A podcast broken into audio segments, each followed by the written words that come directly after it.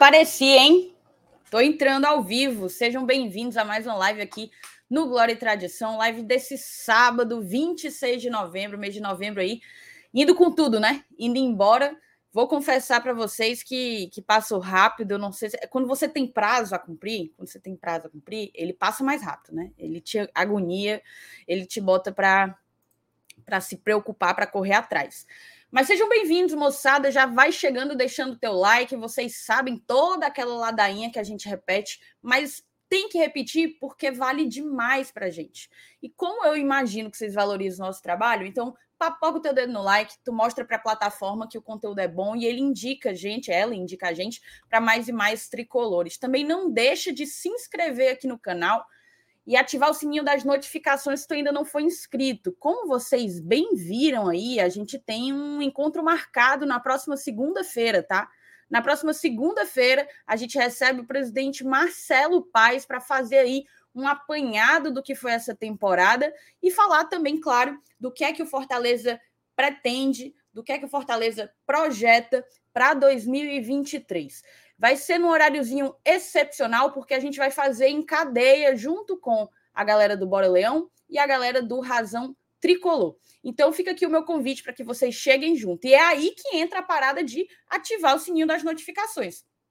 Como a gente vai começar mais cedo, pode ser que vocês se confundam com o horário do GT e, e acabem perdendo o início da live, né? Então deixa aí, marca aí o teu, o teu sininho para tu ser avisado. Dado o principal recado, a gente vai trazer aqui um pouco de Fortaleza, claro. A, o presidente Marcelo Paz deu entrevista ao Flow Sport Club hoje e a gente vai trazer alguns dos pontos junto com esse, supo, esse suposto interesse do, do, do, nosso tricolor de aço em cima do Isidro Pita, né, que se destacou lá no Juventude. Se é que a gente pode. Foi um destaque, né? Se, não se destacou no campeonato, mas se destacou em, em meio ao plantel do Juventude, do time do Rio Grande do Sul. Eu vou chamar a vinheta e aí sim a gente vai começar.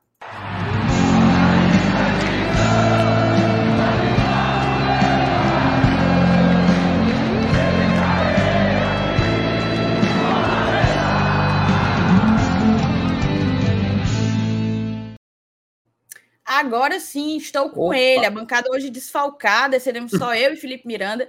Inclusive, antes de te introduzir, Felipe, avisar para a galera, né?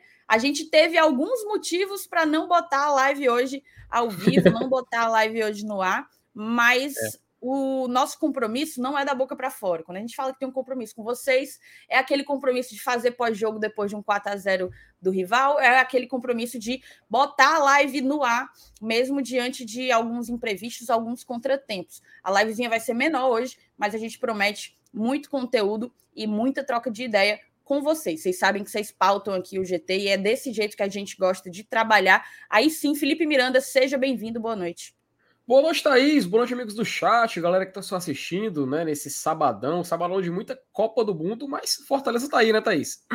Inclusive, peço desculpas novamente pela minha voz, ainda voltando, tentando voltar a algo que eu posso chamar de normal, mas é isso aí, a gente vai tentando se adaptar às condições. Mas assim, hoje foi um, um dia interessante, tá, para o Fortaleza. É, não só para essa questão do, do, do Pita, né? A gente teve um vídeo hoje pela manhã falando sobre ele, mas acho que cabe a gente comentar novamente, porque surgiu mais notícias também sobre eles, é, sobre o interesse né, do futebol dele. Agora, um jogador que está sendo muito disputado, tá? Inclusive, me surpreende assim, o, o, pelo menos o que diz o empresário, né? Vou trazer aqui algum, também algumas informações acerca do que, que ele andou comentando, do que, que ele andou é, dessa, toda essa questão de especulação de início de pré-temporada, até porque por conta dele ser um jogador que não é brasileiro e tá passando suas férias com a família e tudo mais, aí fica aquela questão. E aí, o jogador vai, vai voltar para casa, vai para o time brasileiro e aí vai voltar para a Espanha, uma loucura. Ainda tem a questão lá dele que já a gente vai falar, né, mas explicar como é que ela foi resolvida e por quê e se e como se daria essa vinda do Isidro Pita aqui para Fortaleza.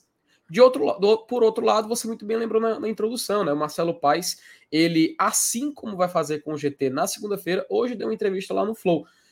Eu vou trazer depois, eu vou trazer aqui hoje um meio que um resuminho do que, que ele falou lá e tal, algumas coisas interessantes que ele acabou é, deixando escapar naquela entrevista. Mas, Thaís, se tem uma coisa que eu posso dizer sem medo nenhum, é que a entrevista dele aqui no GT vai ser muito melhor Muito Isso. melhor. Assim, eu vou ser bem sincera, a gente vai trazer essa hum. pauta para cá. E acaba sendo um complemento um pouco do que os meninos colocaram ontem.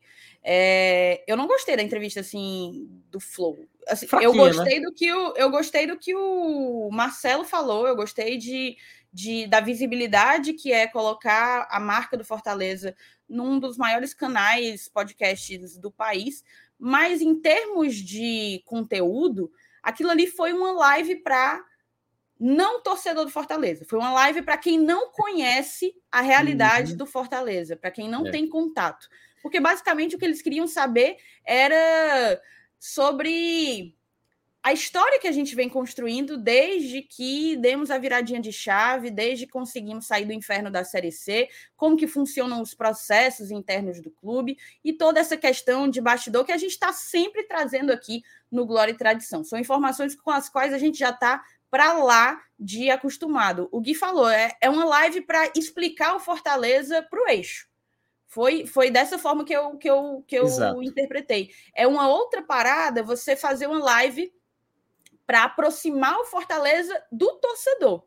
E olha que eu assim, sem, sem qualquer pretensão de, de querer equiparar o Glória e Tradição com o Flow. O Flow é infinitamente maior. Mas eu acompanhei, eu não consegui assistir a entrevista ao vivo, assisti depois no gravado, mas durante o ao vivo bateu muito pouco, sabe? Bateu sim, assim sim. uma média da que a gente está acostumado a fazer sem o Marcelo Paes. Sem o Marcelo Paes. A gente bota. Essa semana passada a gente botou mil pessoas todos os dias aqui, praticamente. E, e o que o, o, o Flow Esporte Clube deu foi mais ou menos isso, né? E aí, Felipe, eu já aproveito, vai salvando aí as mensagens. Eu parei Opa. de salvar ali na do Thiago Rodrigues, tem algumas depois. Com certeza. É, o, uma coisa que eu queria reforçar, né? A gente vai fazer essa entrevista. Vão ser. Eu gosto de usar. Eu vejo a imprensa tradicional usando e eu acho bem chique. É um pool, né? Quando se juntam alguns veículos para promover é, determinada oportunidade jornalística, digamos assim. A gente teve debates durante a eleição nesse formato. E GT, BL e Razão Tricolor vai fazer, vai botar para gerar nessa segunda-feira, tentando trazer mais detalhes. Vai ser difícil trazer, tirar um coelho da cartola, uma vez que o Marcelo já girou em praticamente todos os programas esportivos do país. Mas a gente se compromete a fazer um trabalho muito bem feito. E aí eu entro numa parada que o Saulo colocou ontem, o Saulo, o Márcio Renato, o seu Lenilson também, de da mídia independente, da mídia especializada merecer um pouco um, um pouco, mais de atenção, né? É, de atenção, de, de prestígio, assim. E, e aqui eu, eu falo sem qualquer sem qualquer viés de ingratidão. Nós somos muito gratos pela abertura que o clube dá. Se você olhar para o outro lado da rua, a galera da João Pessoa prefere ver o cão a ver um, um membro de, de mídia independente na sua sala de imprensa. Lá é uma parada assim absurda. É você realmente fechar o clube para o torcedor. No Fortaleza, isso não acontece. Mas o que a gente percebe é uma diferença de tratamento que em relação a pessoas que estão sempre do lado do clube, que, que é a mídia especializada, que são os canais que estão ao vivo todos os dias para falar de Fortaleza, para tentar dar ao torcedor esperança, dar ao uhum. torcedor expectativa por dias melhores, por mudanças, é... e trocar essa ideia, trocar essa ideia com vocês. E hoje, Thaís, o Glória e Tradição, assim como também o Bora Leão e o Razão Tricolor, pelo que eu sei, que é os que vão fazer essa entrevista com o Paz, são todos veículos hoje em dia credenciados, né? Hoje, inclusive, nós fazemos transmissão diretamente da Arena Castelão e tudo mais. Então, a gente, pelo menos o sentimento que, eu, que me passa, tá? Tô falando por mim, é que existe essa diferença que a gente só queria mesmo um tratamento igual, sabe? Se pedir uma entrevista com um jogador, por exemplo, como muitas vezes estão em, em rádios, tal, em muitas outras rádios e tal. E eu nem falo sobre de rádios assim mais famosas, digo também de outros veículos que até têm uma, uma, um alcance menor que o próprio Glória e Tradição, por exemplo. Então eu realmente eu fico com esse sentimento de que tá faltando algo, sabe? Dava para aproximar ainda mais, dava, para a gente fazer um conteúdo ainda mais interessante, um conteúdo ainda, ainda assim tão interessante também para o clube também expor sua marca, trazer um atleta, por exemplo, fazer uma, só um, um exemplo bem, bem grosseiro aqui, tá? O Caio Alexandre, sei lá, o, pronto, o Fernando Miguel, ele deu entrevista lá no Povo. Seria tão legal se a gente pudesse trazer, por exemplo, o Fernando Miguel para uma entrevista aqui no, no GT. Eu acho que o, eu não lembro se o único jogador que deu entrevista aqui foi o Tite, se não me falha a memória. Acho que não sei se foi ele. Me ajuda aí, Thaís. Acho que foi naquela. Foi ano passado, né? Quando ele é, chegou. Sim, sim, o Tite. Isso. Pronto, o Tite. Acabou sendo tipo uma. Acabou sendo tipo uma recompensa é, para os canais após uma campanha que a gente fez para sócio torcedor, uhum. né? A gente Isso. incentivou a galera a se associar e, como recompensa, eles permitiram que a gente trouxesse uhum. um jogador para falar com, com a nossa audiência.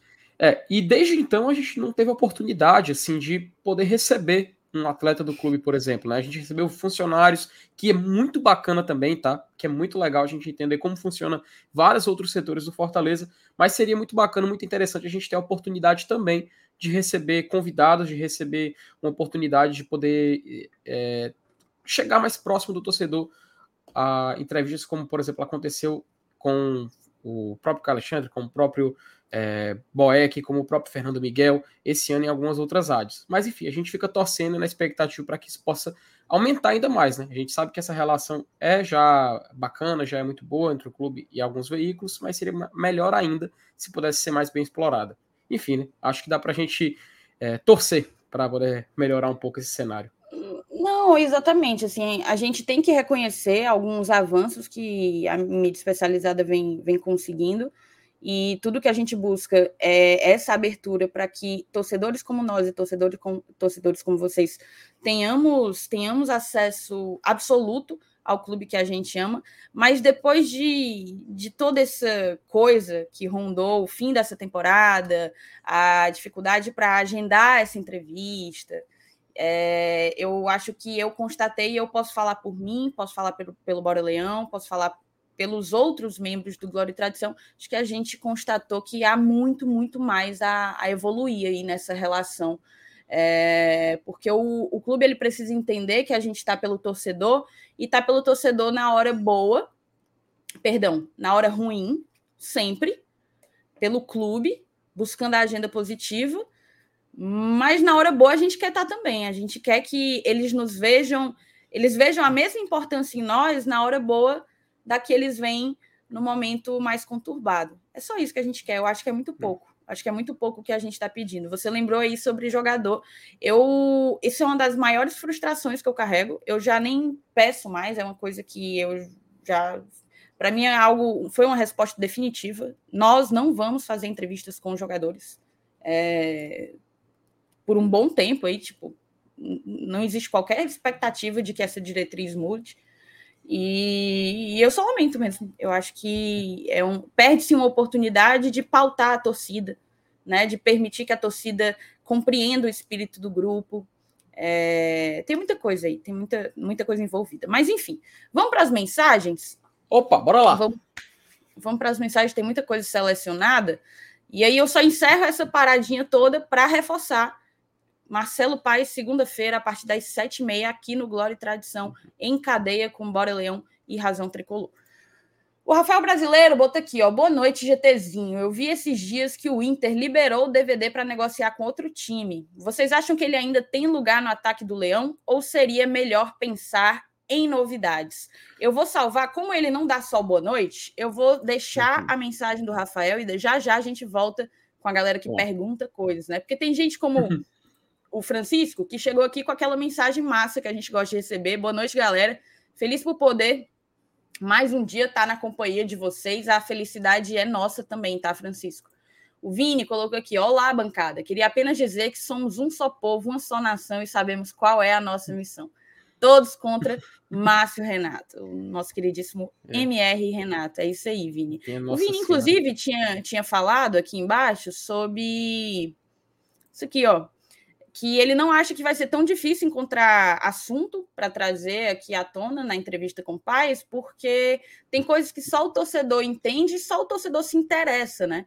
É, uhum. Que é a questão do site do sócio, é, a operação de jogo, a, o próprio faturamento e desempenho das lojas, como é que o Fortaleza uhum. projeta ter em termos de arrecadação para o ano que vem. A galera do eixo não está nem um pouco afim de saber disso. Então a gente vai trazer porque é um assunto que é do nosso interesse e eu percebo que da nossa audiência também. Exato. O bom de sinistro, mas não seria mais interessante uma live para explicar o Fortaleza para o eixo mesmo, para valorizar a grandeza do clube país afora, mostrar o porquê somos fortes é, Bonde, eu acho que é legal. Eu acho que é legal você expor um trabalho bem sucedido, um case de sucesso como é o Fortaleza. Hum, mas não só, né? Mas não só. Eu é. acho que o, o torcedor hum. o torcedor merece merece estar em primeiro lugar. E eu nem acho assim, é porque foram muitas, né? Ele foi é. batendo trem bala, entendeu? Até que não é necessariamente um programa jornalístico, é mais pois é, um é, programa de humor, né? E Thaís, e, e como até você falou na, na, na abertura, pra gente que já tá acostumado a assistir essas entrevistas, o torcedor do Fortaleza fica aquele assunto repetitivo, sabe? Do começo. Tanto que ele passou, acho que foi quase 50 minutos, uma hora, falando só coisas que a gente já escutou em toda santa entrevista do Marcelo Paes. Como ele chegou no Fortaleza, modernização do futebol, se o Fortaleza está trazendo grandes nomes, blá. E você, isso a gente já sabe. O interessante foi quando ele, do meio do final, ele falou de voo fretado, falou um pouquinho do Carlos Alexandre. Ele falou até do Gustavo Coutinho, mas essas já eram questões do chat enviando mensagem para ele. Então acho que ali foi a parte que ficou mais interessante, né? A hora que a gente ficou mais próximo desse, dessa, desse ponto atual da temporada. Então, realmente, esse, essa questão de ficar repetitivo demais é o que cansa, mas tem que ter mesmo esse contato. Tem que ter estar tá aparecendo, ele entregando a sacolinha lá com a camisa do Fortaleza, com o nome dos apresentadores. Isso aí tem que existir sempre, né? E quem dera, hein, Thaís? Quem dera se na segunda-feira ele chegasse, com a sacolinha. Será que chega, hein? Será que chega? Chega nada, chega nada. Mas é isso, vamos seguir aqui nas mensagens. O João Carlos botou boa noite, galera. Vamos para mais resenha com a maior e melhor bancada do GT. Hoje tá uma bancada meio, né, cambaleando aí. Tá Apenas uma dupla de dois, uma dupla de dois, mas estamos aqui. Márcio Oliveira, se eu fizer o um membro hoje, vou entrar no grupo principal do Zap ou é negócio de grupo 2? Márcio, é, a gente ainda está vislumbrando a solução que a gente vai colocar, que a gente vai a, a, aderir, mas tudo indica, dado o fato de que o, o WhatsApp não libera uma maior capacidade, tudo indica que sim, em um momento bem breve, bem breve, a gente vai ter que abrir o nosso grupo 2, tá? O Paulo Cassiano, boa noite, seus lindos. Sumi não, tô colado com vocês sempre. Valeu, Paulo, tamo junto. Aí ele botou que deixou o like aqui, ó. Cuida. Maurilo Brígido, boa noite, galera do GT. Copa do Nordeste está chegando. Vocês têm alguma dica para irmos a Natal? Maurilo, eu conversei, eu almocei com o Saulo hoje. Almocei com o Saulo e a gente estava falando exatamente disso. Iremos, viu? Iremos, parece que é no dia 4, a, a, a data base é dia 4 de, de fevereiro. E iremos, iremos a Terras Potiguares, atrás do nosso tricoloco, no duelo contra o ABC de Natal. O Saulo já tem. Vocês sabem que o Saulo, para um agente de viagem, é dois passinhos, né? O homem, o homem realmente bota corda na galera. Então a gente vai começar a se organizar para ir, sim, senhor. Vamos eu acho que no dia. Acho que... O encontrão da galera que acompanha o Glória e Tradição lá em Natal. Eu acho que no dia que uma agência de viagem patrocinar o GT vai ser o dia mais feliz da vida do Saulo. Oh, meu Deus. o meu também. mas, mas, vou dizer uma coisa, viu? Esse jogo contra o ABC fora é pesado, viu, menino? Vai ser bom, viu? O Grisinho dá boa noite dele, Gabriela Mendes um beijo para a Bizi, boa hum. noite GT, saudações do top 8 do bolão. A Bizi tá charlando, viu? Inclusive, Felipe, qual tá a sua posição, Felipe? Pobre do Felipe, meu amigo. Thaís, tá para reagir, mas morre não morre, viu? Thaís, vou dizer uma coisa. Eu, é um dilema. Ontem eu cravei o placar de um jogo, aí errei de três. Hoje eu cravei o placar de um jogo de novo, mas eu errei de três. Não tá dando, não. Que diabo é isso? O que, é que tá acontecendo, meu Deus do céu? Felipe, se eu lhe disser que ontem, ontem, hum. eu tinha cravado. Com quem que a Suíça jogou? A Suíça? Holanda, eu acho. Não, foi a Holanda. Minha... A Suíça. Não, a Suíça jogou com Camarões, dia 24. Não, Holanda. A Holanda jogou a Holanda... com quem? A Holanda jogou contra o Equador na ontem, na sexta. Perfeito. Eu tinha colocado um a um, que, salvo engano, foi o resultado, né?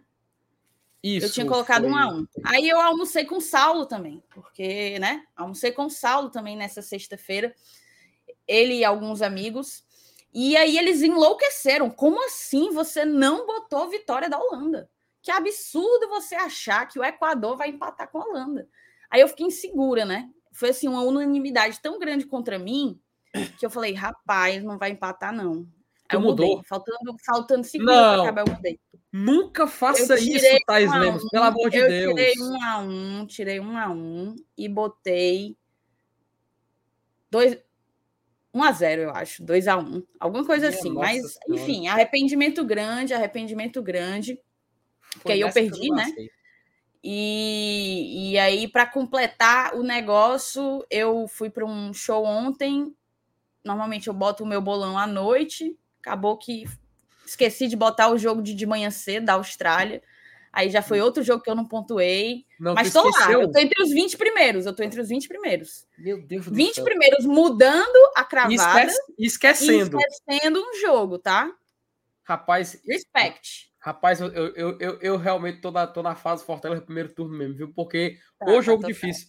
Ó, o jogo que eu acertei hoje, é, eu botei o quê? 1 a 1 Polônia e Arábia Saudita. Foi, quanto é que foi hoje, Polônia e Arábia Saudita? Não, foi 2 a 0 Polônia. Errei. Tunísia e Austrália, eu botei 0 a 0 Quanto é que foi hoje? O jogo de 7 da manhã? A Austrália ganhou 1 a 0 Errei. Austrália. França e Dinamarca, eu botei 4 a 0 para a França. 4 a 0 Aí a França quebrou minhas pernas. E a Argentina e México eu acertei, 2 a 0 Foi em cima. Foi mesmo em cima. E esse jogo, Thaís, a raiva que a Beth me fez hoje nesse jogo, eu vi lá que se eu botasse o primeiro gol do Di Maria, olha isso, se o Di Maria marcasse o primeiro gol o Messi marcasse um a qualquer momento e a Argentina ganhasse, era 91. Não, mas aí é loucura, né? Eu botei um real. Só pra ver. Thaís, eu quase choro porque o Di Maria não farrou o primeiro gol. Quase choro. Porra, um real virar 91. E se eu botasse dois? Se eu botasse três? E aí, meu Deus. Aí esse jogo aí só fez me, me fez chorar. Pelo menos o bolão me fez sorrir. Pelo menos o bolão. Enquanto eu leio, enquanto eu leio, vai vai salvando aí as coisas, tá? Ó, na hora, Vini, já hora. tem pipa. Já é realidade, Vini. Já é realidade. Ó, vamos seguir aqui. O Edilberto Nunes. Sobre ontem, certo dia descobri o Glória e Tradição e desde então assisto todas as noites. Gosto da maneira como se refere ao rival, irônico, mas com respeito, o que não ocorre nos programas da torcida adversária. Perfeito. Valeu, Edberto. Tamo junto. Gaspar Júnior, boa noite, galera. Fazendo a janta e ouvindo o GT. Abraços. Valeu, valeu, Gaspar. Tamo junto. Um, um bom jantar aí para você, porque eu só vou jantar já já, quando acabar a livezinha aqui. O Dani botou aqui, ó. Quem não chora na mama. A galera já descolou uma entrevista com o presida Marcelo Paes. Boa, GT.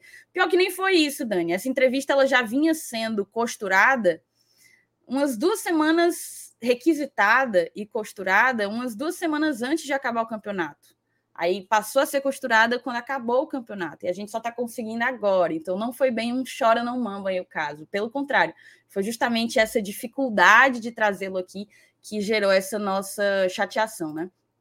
A Lu tá lá no, no roxinho. Boa noite, GT. Passando só para dizer oi. Vou assistindo gravado. Beijo. Beijo, Lu. Beijo demais. O Cláudio Torcato, Botafogo parece interessado no Pita. Parece que não só ele, tá, Cláudio? A gente vai trazer aqui algumas informações no momento que a pauta for, for o meio-campista paraguaio. O Vini botou aqui a fera que também é bela, Thaís Lemos de volta, muito feliz. Valeu, valeu, Vini. Um beijo para você. Bruno Maciel, boa noite, Thaís. A chefe voltou. Chefe de quem, menino? Se esses homens me obedecessem. Tiago Rodrigues, boa noite, GT. Vamos que vamos, comemorem. Hoje não vai ter miolo de pote, já que nem MR nem Saulo Alves estão na live. Até tem, né? Só teve até agora. João é Márcio. João Márcio, GT. Boa noite, GT, tricolores. Alguma novidade sobre a permanência do Capixaba? João, o que a gente tem é que não tem nada, né? Há umas duas semanas praticamente saiu a notícia, inclusive confirmada pelo Marcelo Paes, de que muito provavelmente o destino do Capixaba seria o Red Bull Bragantino, mas a gente sabe que ele tinha outras propostas, né? É, parece que o São Paulo estava interessado, o próprio Fortaleza é, tem uma proposta na mesa que, de acordo com o Paz, não consegue competir com a do Bragantino, inclusive.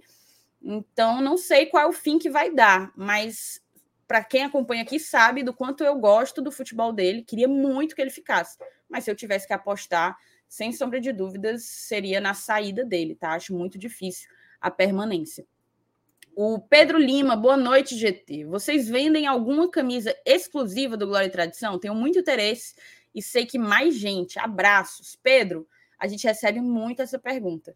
E a gente fez, de fato, camisas em 2021. A gente fez as nossas camisas. Muita gente gostou, a gente vendeu demais, mais até do que a nossa condição logística de, de, de fazer. Mas a gente está planejando algumas novidades para 2023. Amanhã, inclusive, teremos uma reunião de cúpula, uma reunião de planejamento para a temporada de 2023 e algumas dessas ideias sobre uma nova camisa vão ser vão ser discutidas. Logo, logo a gente aparece aí com novidades, quem sabe, tá? O Vini colocou aqui, ó.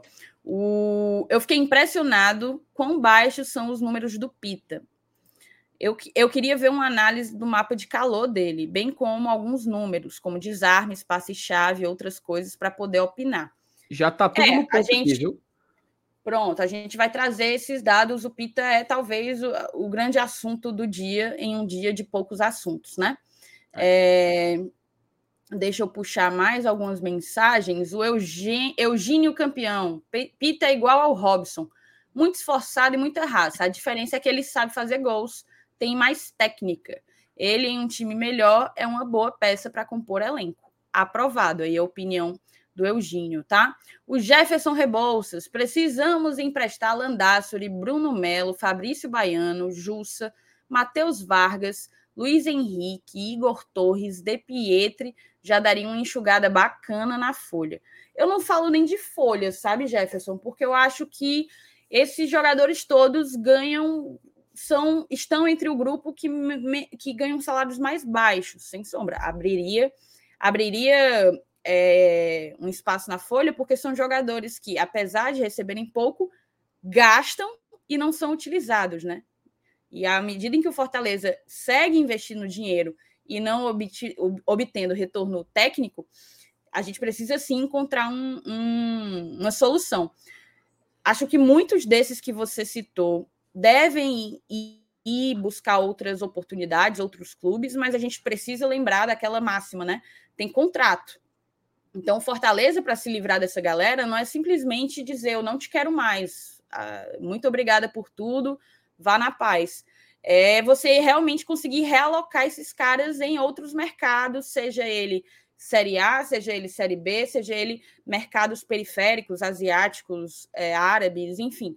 A gente precisa buscar um lugar para essa galera aí, para que de fato a gente consiga qualificar esse elenco, tá? O Jefferson também pergunta se há alguma novidade sobre a renovação do Carlos Alexandre. Publicamente, não. Eu não tenho.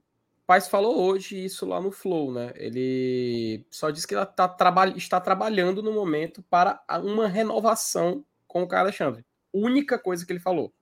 Que já era o que ele já tinha dito em outras, em outras entrevistas, a própria entrevista lá no, no Jogada Primeiro Tempo, né, com a Denise Santiago e com o André uhum. Almeida, ele já tinha falado que é interesse do Fortaleza a permanência do jogador, que é interesse do, do Caio ficar também, isso é importantíssimo, mas que tudo depende do outro time também, que é quem tem o passe dele, que é quem investiu muito dinheiro nele há dois anos entendeu? Então, que vai querer algum tipo de contrapartida, inevitavelmente. Vamos aguardar, vamos aguardar. O que a gente sabe é o Fortaleza está dedicado a uma renovação com o Caio Alexandre. Tiago Rodrigues, pessoal, uma dúvida. Eu gostei dessa pergunta. Uhum. Eu vou até segurar, Tiago, para a gente trazer depois. Boa. Aurice... Cuidado para não, desma... não desmarcar esses que não. eu estou deixando em cima, tá? Deixa tá que eu fico. Auricélio Silva, boa noite, Thaís, FT. Vocês viram o vídeo aqui que o Quempão mostrou na Copa, ele entrevistar um homem lá dos ah, Estados Unidos, é. falou que assistiu o GT. Lá, na verdade, foi no Catar, né? Isso. Ele é. entrevistou um, um, Eu vi, vi demais o vídeo, fiquei muito feliz, muito feliz. Eu vi que os meninos colocaram aqui, né?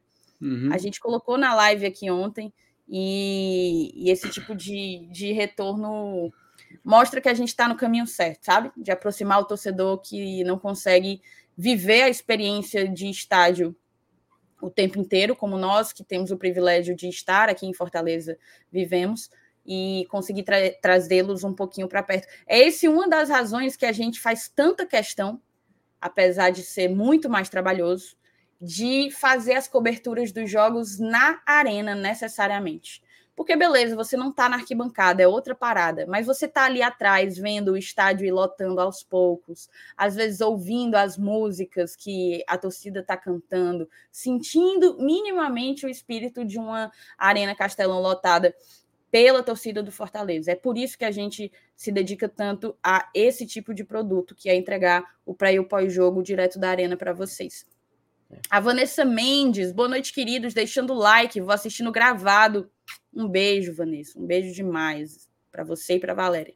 O Vini, CVC, você está perdendo uma ótima oportunidade. Alô, CVC, cuida, viu? Cuida, porque se depender do Saulo, ele não trabalha mais, não, só viaja. o pobre do Juvenal aqui tá. Eu não sei quem que tá penando mais, viu, Felipe? Se é você ou se é o pobre do Juvenal. Quem que tá pior res... nessa história? Eu te respondo, o seu é Lenilson. Não, pior que, não, não quero saber Lenilson. Estou perguntando ah, de você e do Juvenal, quem é? Eu, é, Thaís, eu acho que deve ser eu, tá? Provavelmente deve ser eu. Escute, Juvenal, você tem do que você reclamar, cara. Olha para minha posição na tabela, Juvenal, é Maria. Pegaria Atualiza o quê? Série a tabela, C. Juvenal. Série C para baixo, mas pelo amor de Deus, é uma vergonha. O João Márcio botou aqui, ó. Thaís, mudar o placar do bolão do jogo no bolão é igual na hora da prova marcar uma questão e mudar. Quando sai o gabarito, a gente se arrepende de ter mudado. Ô, oh, demais, tá? Quantas vezes, quantas e quantas vezes, João? O Carlos Araújo, cravei os dois jogos de tarde, da tarde de hoje, pulei para 13 terceiro na classificação, hein? Olha aí. Tá em posição de sul-americana, né, Felipe? Rapaz, ele, ele tá bem. Ele, assim, numa tabela de 150 pessoas. 150 é e quanto? 150. 155 150. por aí. Você é um privilegiado, amigo. Comemore, é um título. Ah, quem dera. É isso. Pois vamos fazer o seguinte: vamos então dar uma, uma viradinha aqui para a ah. gente poder entrar na pauta propriamente dita. Falou?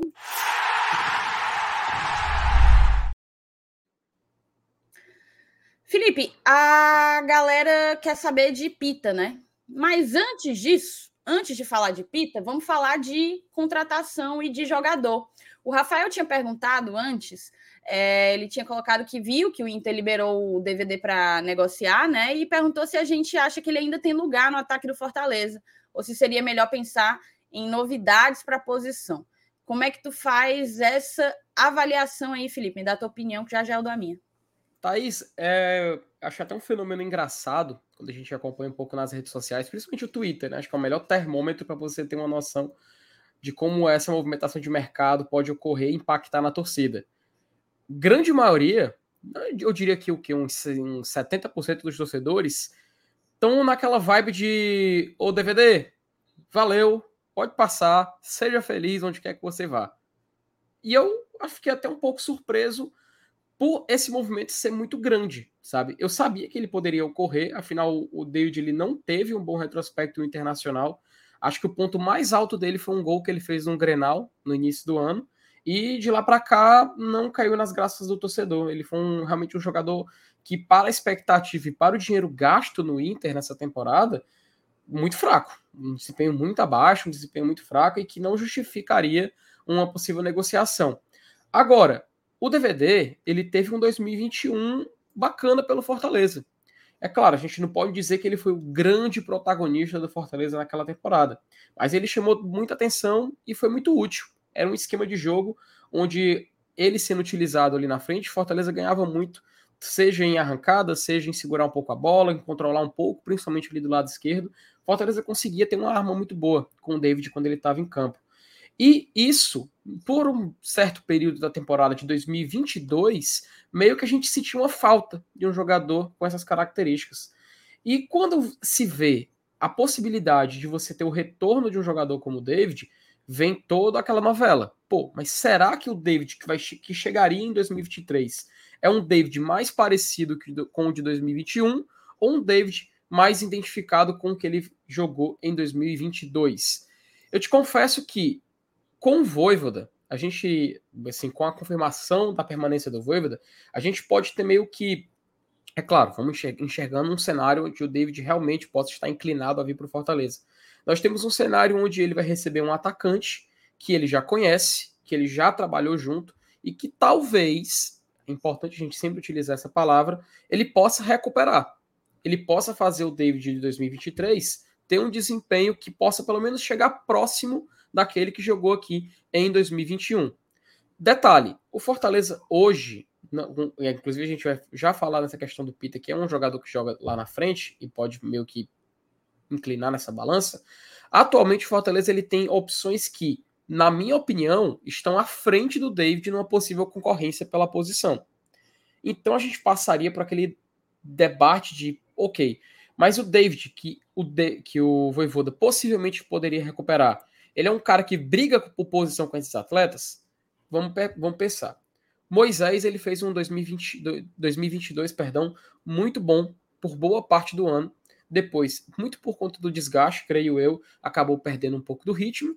E Inclusive, agora nesse último jogo ele fez um gol, mas a gente viu que era um Moisés diferente daquele de outros tempos na temporada.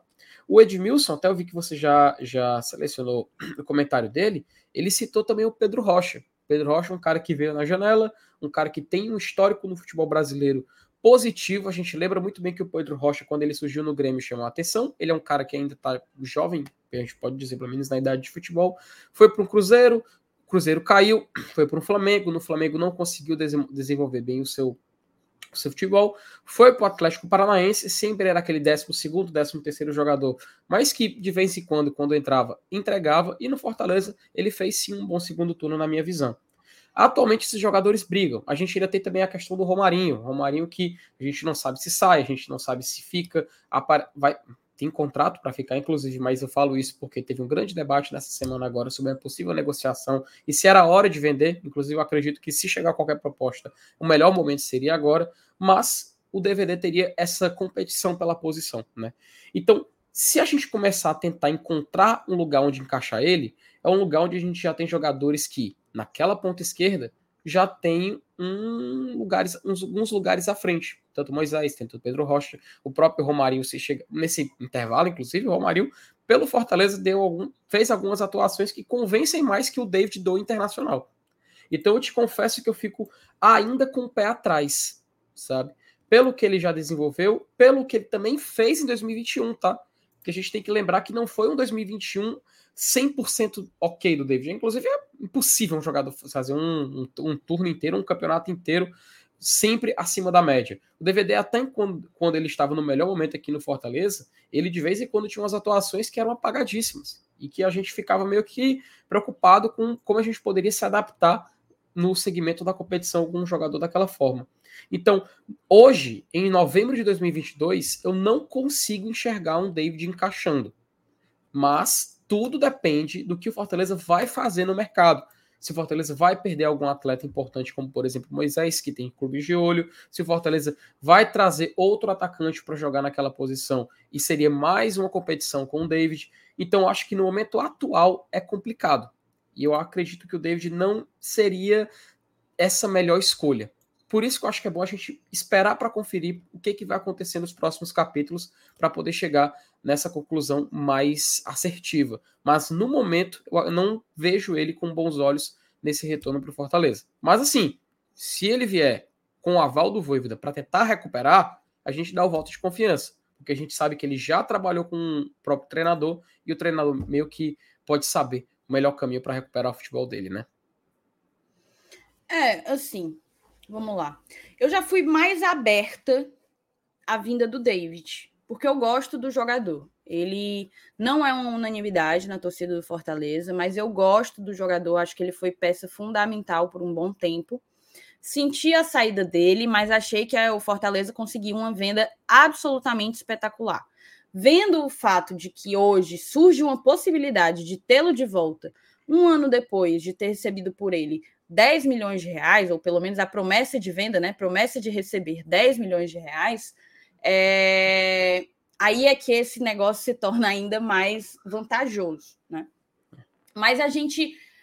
De onde surge então a minha resistência? Alguma resistência? Não, não toda. Eu não, hoje eu não sou convicta de que o David tem que vir ou de que o David tem que ficar.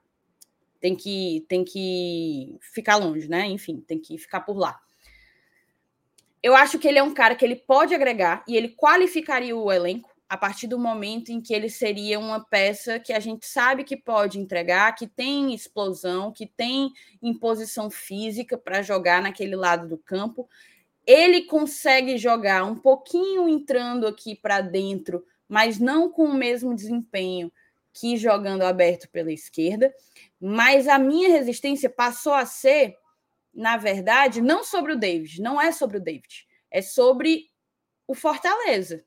É sobre o, o time que o Fortaleza montou em 2022 e que manterá em 2023. Hoje, a gente tem jogando por aquele lado do campo Moisés e Pedro Rocha o Pedro ele consegue jogar pela direita, é verdade. Mas eu acho que todo mundo que está aqui com a gente vai, vai concordar que os melhores jogos do Pedro Rocha foram jogando pela esquerda. O Pedro terminou o ano em uma fase bem melhor do que o próprio Moisés. Mas para mim, o David hoje, a título de hoje, 2022, não é mais jogador, nem que Moisés, nem que Pedro Rocha. Isso não faz dele um jogador ruim, ok? Ponto. Um outro, um outro fator que tem que ser levado em consideração. O David ele voltaria para cá com o salário que ele tinha quando saiu daqui. Minha cachorra está endoidando. Se tiver muito ruim de ouvir, vocês me avisam. Não. É, com o salário que ele tinha antes de sair daqui, o que eu não imagino, não tem bobo no futebol, ele teria sim uma valorização patrimonial, mas essa valorização patrimonial, ela representa o Fortaleza pagar 100% do salário dele, porque aí eu já vejo como um, eu não vejo muito sentido você você pagar o que teoricamente o David recebe no internacional, que dizem ser ali perto dos 400 mil reais, para um jogador que chega como a terceira opção da posição, a não ser que o Voivoda fosse encontrar um outro lugar para ele. Mas o David, quando testado no outro lado do campo, o lado direito, também não conseguiu render como rende jogando pela esquerda. Então eu acho que é uma discussão muito grande assim. É, se ele viesse, eu não ficaria, eu não acharia um absurdo. Não, eu realmente não acharia um absurdo ter o David de volta. É, mas eu acho que não é uma decisão muito fácil. Eu acho que é uma decisão que ela precisa ser, ser tomada a partir de muitas de muitas vertentes, de muitos vieses aí na escolha desse, desse, desse elenco. O que é que o Fortaleza quer? Qual é o ataque que o Fortaleza precisa? A gente precisa ter opção. Esse ano, quando a gente não tinha Moisés, Pedro Rocha, Galhardo e Romero, Romero e Romarinho, quais eram as nossas opções? Era o Torres, que foi emprestado, era o De Pietra, que não conseguiu fazer um bom 2022. É o David da Hora, que nunca sequer entrou entendeu? Então, assim, a gente precisa entender como que a gente vai querer qualificar esse setor de ataque. A gente vem repetindo aqui no Glória e Tradição, e eu acho até que isso deve ser uma percepção da própria diretoria, de que o Fortaleza vem com a equipe competitiva que precisa ser qualificada. Buscar um atleta que hoje ganha na casa dos 400 mil reais e não, necessari não necessariamente chega como titular absoluto, para qualificar o setor ofensivo, ele é a decisão mais acertada? Ou talvez o ideal seria buscar um jogador que ganhe esses 400 mil reais, mas que jogue pela direita, que é algo que a gente está penando. O Voivoda está tendo que botar o Pedro pela direita, porque a gente não tem um cara para jogar lá, né? Antes de qualquer coisa. E existe uma disputa de posição ali pelo lado esquerdo entre Moisés e Pedro. Então, é, eu acho que tem muita coisa a ser analisada aí, mas reitero, para mim não é sobre o jogador David. Eu não concordo com muito do hate que ele recebe. Acho que ele foi muito importante, acho que ele entregou gols, acho que ele fez uma ótima passagem pelo Fortaleza. Não é sobre o jogador David, é sobre o, o que o Fortaleza se tornou em 2022 e o que é que ele quer para si em 2023. Eu não sei se eu consegui ser clara para vocês, mas essa é a, a minha percepção. Eu vou ler algumas mensagens de algumas pessoas que colocaram sobre, sobre o David aqui. É... O próprio Robinson, ele coloca aqui, ó, boa noite, Thaís FT. Será que não seria melhor buscar alguém para ser titular absoluto na posição? Pois para compor elenco a gente já tem. Talvez até o titular absoluto da posição a gente também tenha, né, Robinson? A gente tem aí duas opções muito boas. O, o Moisés, quando estava no seu melhor momento, ele, ele foi muito, muito, muito importante. E ele terminou o ano sendo artilheiro do Fortaleza no, no Brasileirão. Né? Então, a gente tem duas boas opções pela esquerda. Mas eu concordo com você que talvez a gente deva olhar esse investimento para um. olhar para um lugar mais é, carente para fazer um investimento num porte como esse. Lembrando, a gente não sabe qual seria o modelo de negócio, a gente não sabe qual seria a condição em que o David viria. 50% de salário, 75%, 100%? Não sei. Mas se eu tivesse que apostar, eu acho que existe uma chance é, de negociação, sim. E aqui não é informação, é opinião. Assim. É opinião, porque pode, pode soar como uma oportunidade de mercado. Né? O Renato Souza coloca aqui, na opinião de vocês do GT, quais as maiores carências do atual elenco do Fortaleza? Será que o Juan Pablo Voivoda gostaria de trabalhar com quantos atletas, hein, rapaziada? Vou mandar essa aí para ti, Felipe. Eita. Vamos lá. O que, que a gente pôde perceber de carência nesse elenco de 2022, 2022 do Fortaleza que possa ser qualificado para 2023, né? Uh, se a gente olhar para a zaga, principalmente para a zaga do lado esquerdo, a gente sempre utilizou o Brits né, como uma espécie de coringa para poder jogar em qualquer posição. E quando um lateral esquerdo também não podia jogar, que era o Capixaba, ele também assumia essa posição. Essa é uma grande carência, lateral esquerda. Acho que a gente já pode deixar bem claro. Tem até um nome, Thaís, que. Tem, acho que quem foi que colocou no chat? Pronto, acho que foi o Pidoto 22, ele tinha colocado aqui, que era o lateral do Colo-Colo. Teve uma, uma notícia, tô até procurando aqui novamente, no, eu vi no Twitter hoje, hoje mais cedo, que era sobre o Suaço, o Gabriel Suaço do Colo-Colo. Só que eu não tô achando aqui mais. Mas enfim, eu vou, vou coletar mais informações para a gente falar um pouquinho mais sobre ele, tá, Pidoto? Mas assim, voltando, eu acredito que a lateral do Fortaleza, principalmente do lado esquerdo, é o grande problema, né? como a gente perdeu o Capixaba, não, estamos na iminência de perder o Capixaba, fica mais claro que é um, uma posição que o Fortaleza precisa urgentemente repor. Tirando ela, se a gente olhar para o meio, temos o quê? O Caio Alexandre, que provavelmente, não sei, a gente não sabe se vai, se fica, se o Vancouver Whitecaps vai para negociar um novo, um novo empréstimo, se para poder vai ser, vai ser somente venda, a gente não tem essa certeza continua o Sacha e temos outras opções como o Zé Wellison, como o Ronald e tudo mais. Eu acredito que um jogador que, caso o Caio Alexandre não tenha a oportunidade de ficar, e mesmo não ficando, eu acho que vale a pena a gente dar uma olhada também num bom volante de saída no mercado. E essa questão do ataque, né? Essa questão do ponta pelo lado direito, né? O atacante pelo lado direito, porque a gente está constantemente improvisando, como você muito bem lembrou. Às vezes é o Pedro Rocha, às vezes é o jogador, até o mesmo o Moisés em algumas ocasiões de jogo, mas aí momentos de partida, não é necessariamente um, uma posição que ele tem que jogar desde o início. Eu acredito que, a priori, são essas três. Até tem algum, algumas pessoas mais, não hoje, né, mas assim, nessa semana, semana passada, falando da questão de goleiro. Eu não vejo a necessidade no momento, tá? Por mim, eu tô, assim, pelo menos eu estou satisfeito com o Fernando Miguel. Mas eu acredito que possa ser importante a gente deixar ali on hold. E surgir uma oportunidade, um nome interessante, quem sabe, né? não seria uma, um, um mau negócio. Mas eu acho que essas três posições talvez seriam a, as, não as principais carências, mas os, os nomes que a gente precisa para pelo menos iniciar a temporada com mais segurança, né? Perfeito, Felipe. E antes de continuar aqui nas mensagens, eu queria lembrar para a galera do, do like, tá? Muito pouco like, a gente já tem mais de 500 pessoas ao vivo, então deixa aí teu like, a gente está com essa primeira meta de 500. Se tem mais de 500 ao vivo, dá para ter mais de 500 likes. Então deixa aí teu like para a gente conseguir impulsionar a live, tá bom, moçada? E aí vamos seguir na sequência das mensagens, tá bom? É... Deixa eu ver quem mais. O Vini coloca a vibe do quem vive de passado é museu foi-se o tempo que o torcedor do Fortaleza ficava viúvo de ex-jogador. Acho que o Edinho ensinou. Cara, o retorno do Edinho foi, foi foda. Foi. O Edmilson lembra que a gente tem Moisés e Pedro Rocha. O Robson fala que precisamos de jogadores melhores que o David, principalmente porque o Inter vai querer se livrar do montante que ainda deve para o Fortaleza na negociação.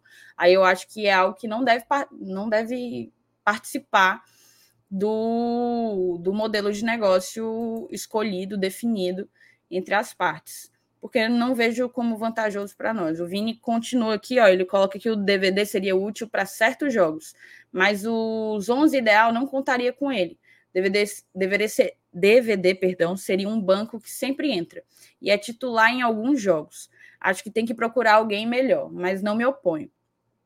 É, é, eu tô mais ou menos aí, tá? É isso, eu não me oponho, mas eu não estou certa de que é a melhor escolha. Uhum. É. O Braulio que... diz. Não, eu acho que é isso mesmo. Perfeito. O Draulio Joca, ele coloca: a gente precisa mesmo é de um ponta direita. Foi isso exatamente que eu falei. Também acho que é uma prioridade maior. O fortalecidista, é o Cássio, botou aqui, ó. Eu enxergo uma dispensa do Romarinho e do Robson para ter o David como um flex para jogar pela esquerda ou segundo atacante. São duas posições que ele sabe fazer, né? Isso, é verdade. O Draulio fala que os nossos extremos jogam melhor pela esquerda, temos que trazer um ponta direita, é essa a análise. O Vini coloca que, sinceramente, ele acha que o Inter negocia venda ou empréstimo com qualquer time, menos o Fortaleza. Seria um atestado muito grande de incompetência negociar o jogador por menos. É, não sei se eles vão se eles vão fazer as coisas com fígado, não, Vini. Marcos Maia, o problema, do, o problema é que DVD quis ir embora. Motivação para voltar é zero. É como o Voivoda fala, tem que querer jogar aqui. Marcos, eu, eu não sou, eu não tenho uma análise muito como é que eu posso dizer, rígida dessa forma, não. Eu acho que isso faz parte do futebol. O DVD foi embora, é verdade, mas ele foi embora num momento em que não nos prejudicaria, foi em meio, em, entre um fim e começo de temporada. Ele nos rendeu a nossa maior venda, a maior venda da nossa história. Então, e assim, se eu fosse olhar por essa perspectiva, eu não ia querer tanto jogador massa, sabe? Que quis sair, porque sair é, na visão deles, era melhor para a carreira deles. O Pikachu, tu não quer de volta? O Pikachu quis sair também. Pikachu quis ir jogar no Japão. O Ederson, se o, o Ederson está em outro patamar hoje. Hoje o Ederson é jogador de seleção. Logo, logo, ele vai estar sim no, próprio, no próximo ciclo da Copa do Mundo. Mas se o Ederson quisesse voltar, tá com saudade do Brasil e quer voltar pro, pro, pro Fortaleza, eu não ia mais querer o Ederson, porque ele quis ir embora. Entendeu? Então eu não acho que é muito por aí. O Clésio Queiroz, boa noite, GT. David continua sendo uma boa opção para o Fortaleza. Precisamos de muitos jogadores pela esquerda. Aceito o DVD de volta. Opinião aí do Clésio. O Robson Aguiar, boa noite. Bendita Copa do Mundo que está tirando o foco das contratações. Que a diretoria continue trabalhando calada, porque a gente já sabe, né? Calado vence. E aqui, cara, antes, deixa eu ver se tem mais alguma. Tem não. Eu ia colocar uma mensagem. É, eu não costumo muito, quando são elogios individuais, mas é porque eu tenho apanhado tanto. Ontem, inclusive, aconteceu algo inédito. Eu consegui apanhar sem estar na live, sem estar ao vivo, apenas. Teve isso? Teve, apenas comentando na, no chat. Mas o Cássio colocou aqui: ó, a maior qualidade da Thaís para opinar é o equilíbrio na análise da situação, sem deixar muito que a opinião seja influenciada por sentimento. E olhando as vantagens e desvantagens por vários ângulos. Eu tento muito, tá, Cássio? não é não é algo natural, é um exercício. Eu acho que a gente aqui, nós somos muito passionais porque somos torcedores, continuamos sendo. Eu, quando estou no estádio, eu uhum. esculhambo qualquer pessoa que fizer uma coisa que eu acho que não, não era para ter sido feita. Mas eu não vou chegar aqui no meu microfone e, e comentar com, com tanta paixão assim, com tanta. É... com fígado, eu estou usando essa palavra. Pronto, não vou comentar com fígado. Obrigada pelo, pelo, pelo elogio, tá? às vezes a gente está, às vezes a gente está tá precisando. É, é, Felipe, diz. Aquela mensagem do, do Pidoto, né, que ele tinha falado do lateral do seria bom o lateral do Colo-Colo. Então, eu estava justamente procurando a notícia original, tá? Que é um do Diário As do Chile. O, o Diário As que é bastante conhecido, inclusive, mas ele localizado no Chile. Ele noticia que do Colo-Colo alguns jogadores estão de saída, tá? E que o Gabriel Suaço, que é o lateral esquerdo da equipe, ele era, está sendo sondado por equipes do Brasil. E de acordo com outros é, veículos também de comunicação lá do Chile, citam o nome do Fluminense e do Fortaleza como clubes que teriam sondado e estariam ali procurando a staff do atleta, tá? O Soaço, que só para lembrar, ele é lateral, ele joga de lateral esquerdo, joga do lado esquerdo também. Ele é um jogador que é, não é tão assim tão velho, ele tem 25 anos, pelo contrário, é, pelo menos de características dele, a gente pode dizer que é o lado físico, ele é um jogador que é muito bom em interceptação, pelo menos em algum, algumas características que a gente pode é, adiantar, de reação e tudo mais, de controle de bola. Isso é, assim, coisas básicas, né? O que a gente pode dizer de básico dele é isso. Mas só para ressaltar esse aí que o Pito tá falando, que seria bom lateral do Colo-Colo, acho que acredito que seja por conta dessa notícia que saiu no Diário As do, do Chile. Depois eu vou até tentar colocar o tweet na tela para poder a galera dar uma olhada e ver que, que não é não é loucura esse que o Suaço está sendo sondado por equipes do Brasil. Mas agradecer aí a mensagem Marcelo dele. Marcelo Paes, ele colocou que em se confirmando a saída do Capixaba, o Fortaleza buscaria dois é, laterais esquerdo, né? Uhum. Então a gente vem ouvindo os rumores do Felipe Jonathan, mas é fato que é uma negociação muito complicada, muito difícil. O Santos quer muita coisa pelo Felipe. E e aí surge esse novo, esse novo boato. A gente sabe, a gente tem que ir com muita calma, né? Para é. como foi semana passada teve aquela informação do Mugni, né? Uma puta de uma cavada de, de empresário. Vira e mexe acontece. É. Então a gente tem que tentar dar uma olhada, uhum. é, confiando, mas desconfiando, sabe? É. Em cada informação que cheguei para a gente. Você preparou algum material, Felipe? Do, do caso do Pita, né? Do Pita já está já tá aqui no ponto, já está aqui separado. Mas do, se vocês quiserem, a gente mostra do Suaço também. Mas lembrando, Suaço a gente não é nada confirmado, tá? É só mesmo não, é, hoje uma notícia. Focar, hoje vamos focar no que a gente tem é. de, é. de mais palpável, né? De mais é, notícias, digamos é, assim. Só, é só aproveitei para comentar por conta que teve essa, essa pergunta do chat. Então é bom a gente, na hora da interação, lembrar que existe, querendo ou não, notícia surgindo aqui, lá, aqui, lá, e nada, nada pode se confirmar. A gente lembra, exemplo, daquele próprio cara do Chile se era Felipe Mendes o nome dele, foi maior coisa, lembra? Teve uma coisa, um tipo falar lá que tá interessado, falar que tá, tá, interessado. Alguns veículos mesmo importantes do Chile já falaram, e no final das contas a gente viu que não era nada, que não deu em nada. Então é só mesmo para deixar bem claro que, querendo ou não, de vez em quando surgem esses nomes, é bom a gente trazer aqui para comentar e tudo mais. É, a gente pode já começar a falar do Isidro Pita, já está aqui com o material Embora, preparado vamos. aqui para gente, a gente poder citar. E sim, só para contextualizar, hoje pela manhã a gente soltou um vídeo aqui no GT, onde a gente tratou é, da, dessa questão, dessa notícia que tinha, tinha surgido, essa, esse informe do empresário dele, a gente tem que deixar bem claro que foi o empresário dele que falou, mas só para especificar, o empresário dele disse que aquela questão da multa com a FIFA já foi resolvida com o time português, já foi pago, vai lá tudo ok. Então, ele caso... tinha uma dívida de 350 mil reais, mais ou menos. Isso. Era, 65 é, mil e aí euros. ele tinha recebido um transfer ban, né? Isso, exatamente. E, só que, de fato, o, de acordo com o empresário, isso já está resolvido. Era, era uma situação em que a, o transfer ban só duraria enquanto durasse o débito. Débito sanado, o cara está liberado para jogar. Está liberado para jogar. E assim, vamos lá. Primeiro, acho que foi, não sei se foi o Vini que perguntou do mapa de calor. Vamos lá. Primeiro, mapa de calor do, do Isidro Pita, antes da gente olhar os números, tá? Esse é o mapa de calor dele na temporada 2022, tá? Jogando pelo Juventude. A gente vê que bem espalhado, né? Assim, bem espalhado. Ele jogou 32 jogos, 27 como titular. Ele atua como um meia atacante, jogava mais adiantado no, no Juventude, mas consegue, ó, de acordo com o mapa de calor, ocupar bem o campo adversário, né? Consegue ser um cara que cai pelos dois lados, que consegue jogar por dentro. Eu acho que numa ausência, por exemplo, de um Lucas Lima, de um Otero, talvez ele fosse um cara que conseguisse jogar por dentro, fazendo essa ligação do meio para o ataque, entendeu? Por isso que eu vejo, tem uma pergunta aqui que fala como se se eu achava que ele se encaixaria. É aquela coisa, né, Frantônio? Até pouco tempo atrás a gente jogava num 3-5-2. Hoje a gente joga numa linha de 4, que vem dando mais certo ultimamente. O 3-5-2 deu certo por muito tempo. Então eu acho que tudo depende do que o Voivoda vai conseguir construir para a temporada que vem.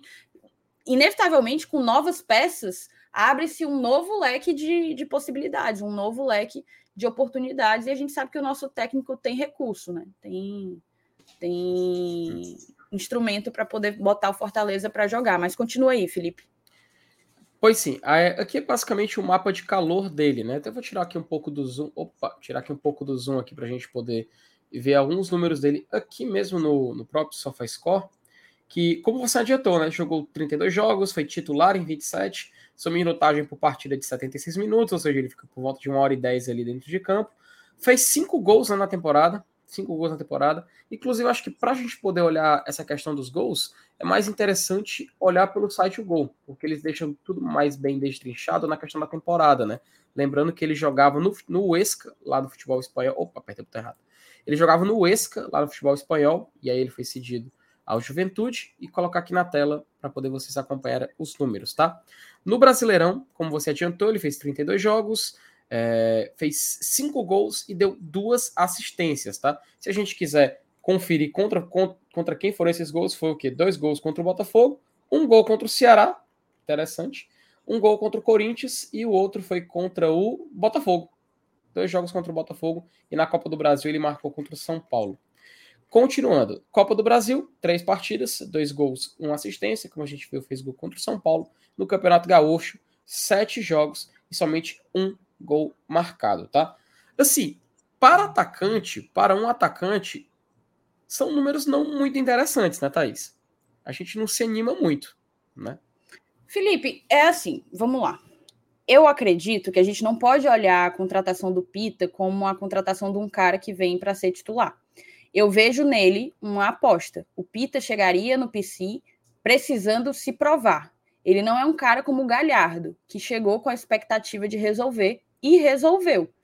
O Peter ele tem apenas 23 anos, veio de um time muito limitado que foi esse Juventude, o lanterna do campeonato. É, foi o primeiro time a, a ser rebaixado e, e, com uma boa antecedência antes do término da competição. E a gente sabe que às vezes o contexto, a equipe ela influencia, né? O momento, tudo, até no desempenho da pessoa, até no desempenho da pessoa. A gente pegou, a gente pegou um Benevenuto que veio em baixa depois de um Botafogo rebaixado. A gente pegou um Juninho Capixaba que veio em baixa depois de um Bahia rebaixado. A gente pegou quem mais que veio veio veio em baixa assim? Se eu Pikachu vem ba... Pikachu vem É, mas o Pikachu é também com o Vasco rebaixado, mas o embaixa do Pikachu era mais uma parada de uhum desgaste, né? Lá no Vasco, ele não conseguia mais render a mesma coisa. Mas a gente, o Zé Wellison, o Zé Wellison veio é, depois de ter jogado no esporte e, e, não ter não ter conseguido fazer uma, uma competição tão boa, justamente por ter, por ser, ter sido aquele esporte rebaixado. Uhum. Então, a gente precisa ver que talvez ele, num outro contexto, num contexto de um time mais vitorioso, mais fechado, com objetivos maiores, com uma liderança, um comando técnico como o Juan Pablo Voivoda. O próprio Ederson, o Renato, o Renato lembrou, o Ederson veio totalmente em baixa. O Corinthians não queria ver o Ederson nem pintado de ouro. Entendeu? Uhum. Mandou ele embalado. Então a gente a gente tem que perceber que a gente não pode decretar que o cara é isso porque ele foi isso no Juventude. Ele tem 23 anos. Certamente ele não chegou no auge técnico dele. Não chegou no auge técnico dele. Os números dessa temporada, de fato, não convencem muito, mas ele jogou, por exemplo, três jogos aí na Copa do Brasil e marcou, cadê quantos gols? Que eu tinha visto, que ele, é, ele fez dois, dois gols e uma assistência em três jogos na Copa do Brasil pelo Juventude. No, no, no Gaúcho foi só um gol, o que mais? Esses, esses, essas competições internacionais foram por times de. Tipo, time B. Foi em competição B. É, eu acho que ele é um cara que ele pende. Eu não sei se vocês vão lembrar. Acho que já tem um. Acho que foi logo, logo depois que, a, que concluiu o campeonato. Nos perguntaram quem dos rebaixados a gente queria aqui. E eu falei que eu gostaria de ver um pouco mais do Pita. que eu não tinha visto tantos jogos dele, mas dos jogos que eu tinha assistido, dos recortes que eu tinha visto, eu tinha gostado da movimentação dele e da entrega. Então, considerando a idade, considerando que eu não sei se ele viria como um cara caro, já que estava no Juventude, considerando que aqui o ambiente pode fazer, pode desenvolver as habilidades, as valências dele e torná-lo um jogador muito mais completo, eu acho sim que vale a aposta num jogador como ele. Volta lá para o mapa de calor, o Felipe. Um jogador que, um jogador que se demonstra um cara extremamente móvel, deve ter um bom gás. Eu não sei de histórico de lesão, é algo até a ser pesquisado, mas eu vejo ele como uma boa aposta. Lembrando, reforço, ele viria como um cara que vai precisar se, se provar, buscar o seu lugar mas é uma boa aposta diante da, da movimentação aí que a gente tem, diante do que tem disponível nesses times que devem perder alguns jogadores para times da Série A porque acabaram rebaixados, entendeu? Então eu vejo eu vejo como, como uma investida interessante. Não para o Fortaleza investir rios de dinheiro, mas apresentar um projeto para ele e chamá-lo aqui para tentar recuperar o futebol buscar mais, mais evidência no, no tricolor de aço. É. é, de fato é um nome interessante. Aí a gente vê para aquele lado que pesa mais um pouco, né? A concorrência, porque a gente tem noticiado já que Botafogo está interessado, aí alguns, algumas pessoas já estão é, desmentindo. Aí o Grêmio também surge como um time que talvez tenha interesse no atleta. Inclusive foi daí que o nome do Pita foi vinculado à Fortaleza, porque foi de acordo com a apuração feita pela Gaúcha Zero Hora, que aí o empresário falou, olha, já foi procurado por Fortaleza, por Botafogo, agora o Grêmio também está chegando atrás. Então a gente vê que realmente o interesse pelo jogador, de todos os jogadores do Juventude, talvez era o nome que chamava mais atenção, até por, por ser um nome estrangeiro, e a gente sabe que no futebol brasileiro isso, querendo ou não, é um diferencial para chamar atenção. E aí a gente vê o atleta tendo esse nome vinculado, né? Enfim, gostei do, do da, da análise que você fez, Thaís. Acho que é interessante a gente ficar de olho, né? A gente ficar de olho. Já viu que pode ser um atleta que talvez encaixando direitinho possa ser aquela peça que faltava Fortaleza. Vamos ver. Acho que é interessante a gente analisar por esse prisma, né? Até a galera é, falando também um pouco, um pouco no chat que, pô, não, por exemplo, o cara, o cara falou, o, o cara que é aqui, Botafoguense, né? Falando que no Botafogo ele também estão empolgados com a possível ida do, do, do, do Isidro Pita para o Botafogo. É aquela coisa, o jogador Eu vi também que existe um Grêmio interessado. Ele tá foi, foi. É, é, pois é, porque eu, eu me desconectei aqui um pouco, mas aparentemente Botafogo, Fortaleza, Curitiba, Grêmio, lembrando que a gente está se pautando a partir de notícias públicas, né? A gente tira aquilo e faz a nossa análise em cima do que, do que é veiculado. É, é uma concorrência considerável para um cara que não teve números tão tão, tão altos, né? E que jogou no pior time do campeonato. É, vale ressaltar, muito bem ressaltar é, essa questão, né? E, assim, acho que basicamente não, não tem como explorar um pouco mais sobre isso, né? A gente sabe que realmente essa questão de, de especulação, de contratação, a gente tem que ir, como você falou, pelo que é noticiado, pelo que é exposto, né? E o próprio empresário do atleta falou isso. Aí, Thais, eu fico um pouco com o pé atrás. Será que não é um cenário assim? É claro, a gente sabe que no futebol isso é natural, isso é comum. O empresário do atleta falar que o jogador tal tá sendo é um interesse de um clube X, de um clube Y, tudo mais. Fico, eu fico um pouco com aquela sensação de leilão, sabe? Fico um pouco com essa sensação. Mas eu prefiro aguardar. Eu acho que realmente é mais, mais natural a gente aguardar. É, eu tenho, eu tenho confiança de que o Fortaleza não vai colocar mais do que pode pelo Pita, entendeu? Eu vou até fazer uma, uma enquete aqui para vocês, moçada. Você queria Isidro Pita no Leão? Aí vocês vão dizer se sim, não. Eu, não, eu ia botar depende, mas não vou botar mais não, porque botar o, de... botar depende, o depende, vocês vão no depende. É o que vai ganhar. É, vai. Sim ou não? Escolhe ou morre. Tá aí. Eu já vou Feita... votar aqui também. Votem aí, votem aí. Vamos, vamos botar para gerar. Beleza? Deixa eu olhar o que mais. Hum, é. O Bandeira Alvinegra lembra que ele é um ótimo jogador, bem jovem, conseguiu se destacar em um time ruim. Hum, deixa eu ver o que. o Luiz William, esse ponto mais vermelho no centro do campo foi porque ele bateu muito centro devido aos gols que o. Bem lembrado. Bem, Rapaz, bem pior lembrado. que é verdade. Pior que é verdade, viu, Thaís? Eu só lembro do, do mapa de calor do Lucas Lima, no meio desse mediano, que era só nas pontas dos escanteios. Pô, porra, é essa? Só porque ele só faz bater o escanteio, é minha nossa senhora, rapaz. Aí é puxado demais pro sujeito, pelo amor de Deus. É.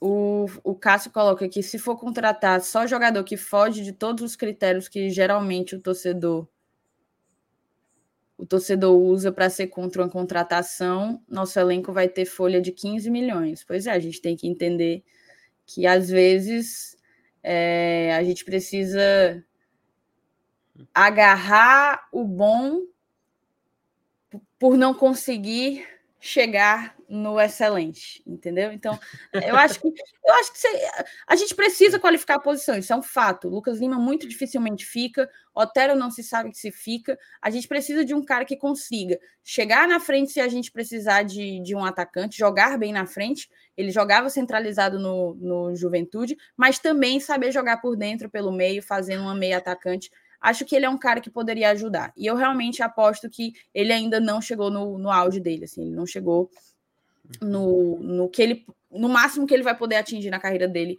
em termos de jogador profissional. Deixa eu dar uma olhada como que a gente está de enquete. Ó, por enquanto, só 66 votos, é uma amostra muito pequena, mas o sim está ganhando de 75%. É. Logo, a gente já vai aí percebendo um padrão de, de boa aceitação uhum. do Pita por parte da torcida do Fortaleza, certo? É, o Vini aí, ó, não vou mentir, eu ele depende, mas como não tem, vou no sim mesmo. Rapaz, a gente já é sabido que não fosse tudo depende de todo mundo, cara. Ia ser quase 100%. A coisa mais certa que eu fui, coisa mais certa que eu fiz foi não ter botado esse depende, viu, Vini? Ia ser você e mais uma ruma. Ser você e mais uma ruma. Deixa eu botar aqui algumas mensagens. O Felipe Araújo ele perguntou qual é o contato da gente para renovação do sócio eu não sei se ele está falando do sócio torcedor ou do nosso membro, né? O nosso apadrinhamento. Se for do sócio torcedor, Felipe, eu não faço a menor ideia. Se é for o do membro, para ser membro, padrinho aqui do Glória e Tradição, é através desse e-mail que está passando aqui embaixo, que coincidentemente, uma mera coincidência, é também o nosso Pix, tá bom? Inclusive, falando em Pix, a gente recebeu um Pix do Richard Nixon Souza. Valeu, Richard, pela tua contribuição. Tamo junto demais. Ele não mandou mensagem, mas fica aí o nosso agradecimento, tá certo? A Ana Fontinelli colocou que, com relação ao David, ela só espera que o Leão, que o Internacional não dê calote no Leão. Aí eu acho que acho que é um negócio já fechado, Ana. É, vai ter que cumprir a venda. São negociações distintas. É. Aquela venda, aquela negociação foi resolvida no momento em que foi hum. rescindido o contrato dele com Fortaleza e assinado dele com o Inter. E vamos combinar, viu, Thaís? E vou, vou combinar, viu? Fortaleza vendeu na hora certa, tá? Fortaleza vendeu na hora certa. Sim, sim, sim. É... Ah, tá, pera ele, se ele tiver também perguntando sobre o cupom do sócio, é esse aqui, ó. Cupom Pronto, do sócio. Olha aí. Você faz pelo site, mas pode fazer também na loja usando o cupom Glória e Tradição. É a promoção do mês do FICO, né? Depois da permanência do Voivoda, Fortaleza aí já se tornou o programa, o maior programa de sócio do estado, né? Hoje é. é, o programa maior, o maior programa de sócio do estado. E eu não sei quanto o Bahia tem, mas eu acho que é do Bahia da, do Nordeste, de uma maneira geral, eu tenho quase certeza. precisaria uhum. conferir. Se tiver algum torcedor do Bahia assistindo, é, coloque aí quanto, quanto de sócios que vocês têm, porque eu acho que o nosso programa chegou na dianteira, né?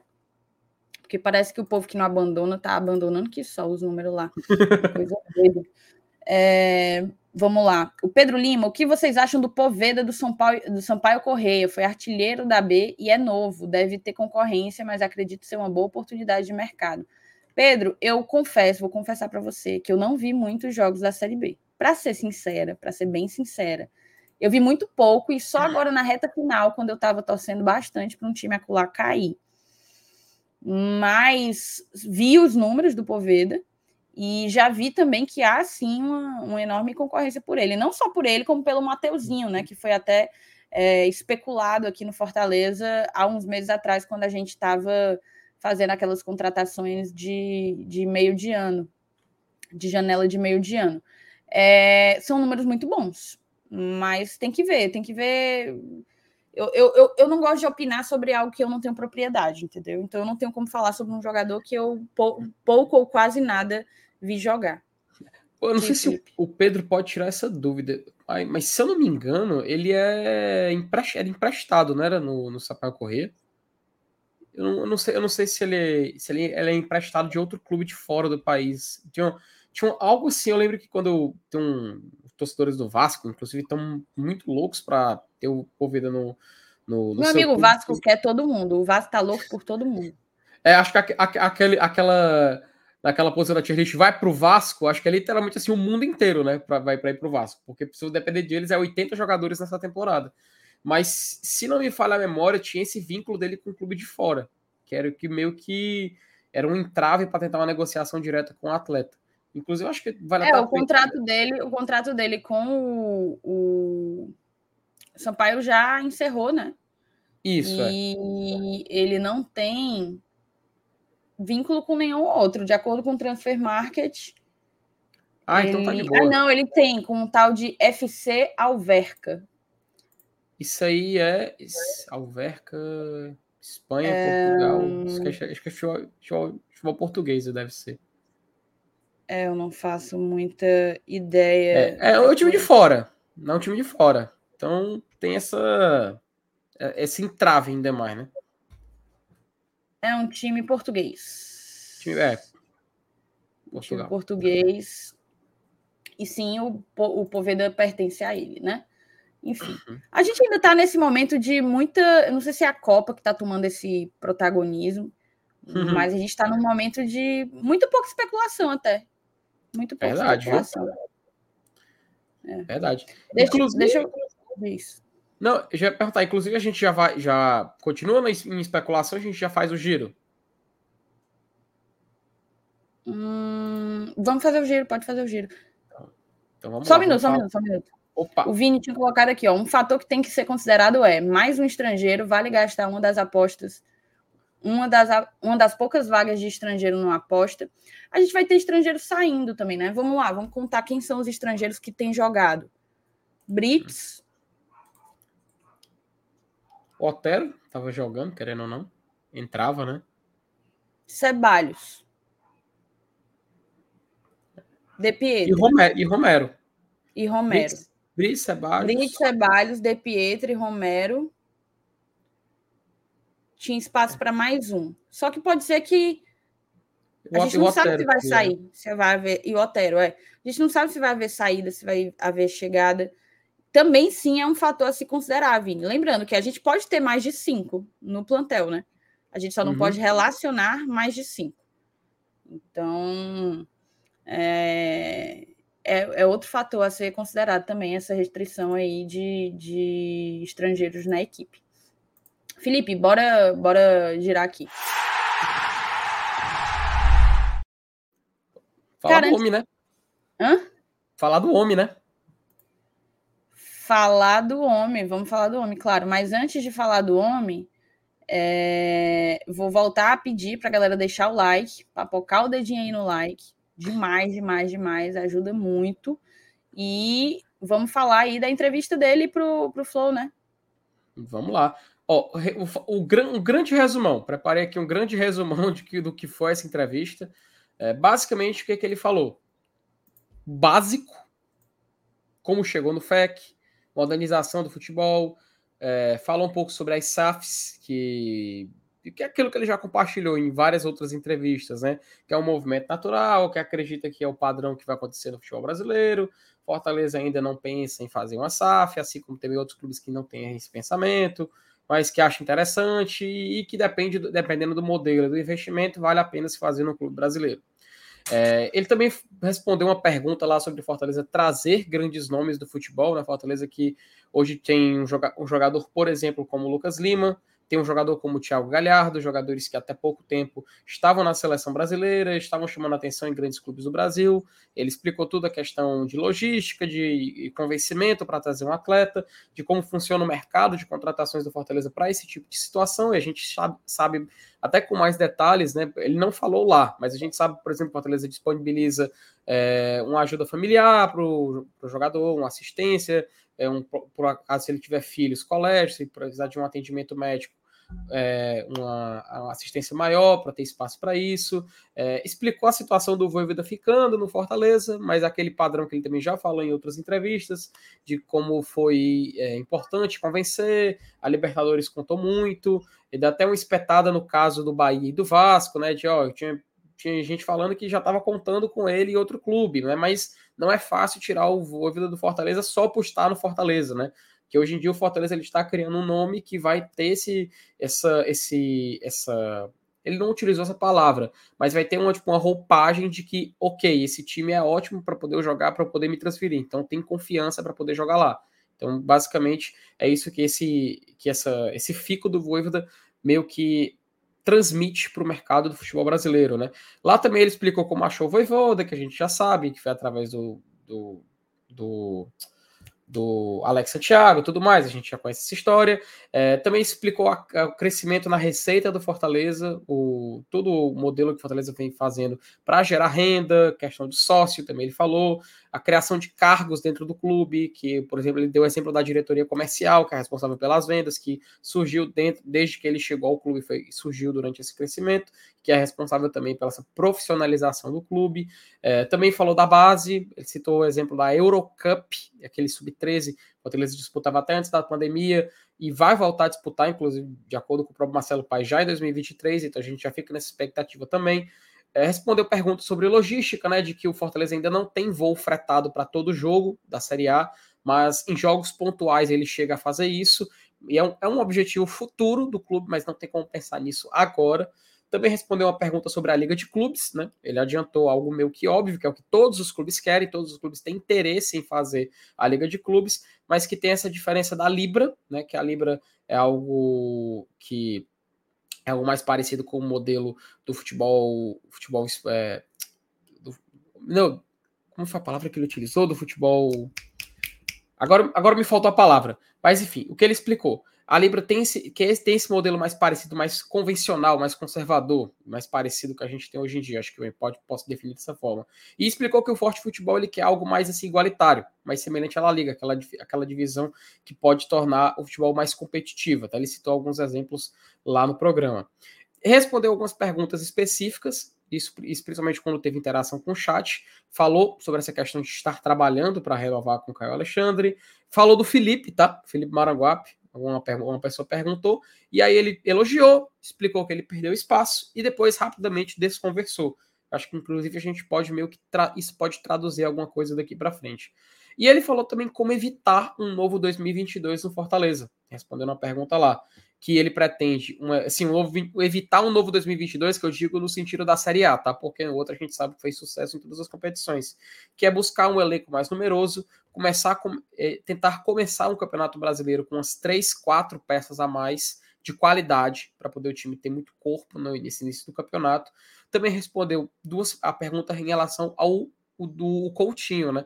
Que ele disse que existe sim a possibilidade dele ser reintegrado, mas tudo vai depender do que o Voivoda quiser. Se o Voivoda quer contar com o Coutinho para esse início de temporada, vai ser primordial. Mas existe sim essa possibilidade dele ser reintegrado e participar do elenco do Fortaleza desse começo de 2023. Basicamente, esse é um grande resumo, esse apanhado geral que a gente conseguiu fazer do Marcelo Paes lá no Flow hoje. No geral, Thaís, eu posso ser bem sincero, eu tenho certeza que a entrevista do GT vai ser melhor. Isso eu posso falar sem dúvida nenhuma. Porque pelo menos. Ah, boa! Olha, rapaz, isso aqui é, isso aqui é demais. Porque coisas específicas do Fortaleza, ele respondeu mais no final, quando teve interação com o chat, ou seja, pessoas que acompanham o Paz mais diretamente. Com o GT, com o Razão e com o BL, isso vai ser uma, uma certeza. A gente vai saber o que, que ele vai falar diretamente, tá? Mas em questão do Flow, foi basicamente isso que ele falou hoje lá no programa, Thaís.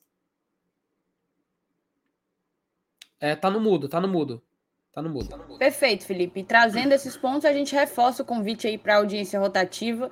Na segunda-feira estaremos em cadeia com Bora Leão e Razão Tricolor, trazendo o presidente Marcelo Paes, conversando com ele sobre essa temporada e sobre a futura, né? E sobre a próxima. Vamos, eu tenho certeza que vai dar para explorar muita coisa, que a gente vai tentar fazer de alguma forma que vocês se sintam representados em cada pergunta. A gente vai, eu vou abrir caixinha lá no Instagram perguntando o que é que vocês, o que é que a gente não pode deixar de perguntar ao Marcelo Paes na segunda-feira. Então já avisa nos teus grupos de WhatsApp, a gente está na era da, da, da, rede social, e a forma mais rápida que a gente vai ter de avisar para todo mundo que o Paz vai estar tá conversando com torcedores é através de vocês nos grupos de WhatsApp, no Twitter, no Instagram.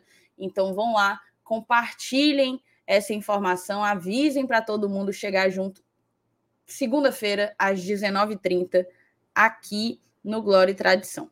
Beleza? Cara, só para completar aqui, a gente até tinha combinado de fazer uma hora de live, já estamos em uma hora e meia, parece que a gente não consegue. o Thiago Rodrigues, ele tinha perguntado lá mais cedo, tem mais de uma hora, ele perguntou, pessoal, uma dúvida.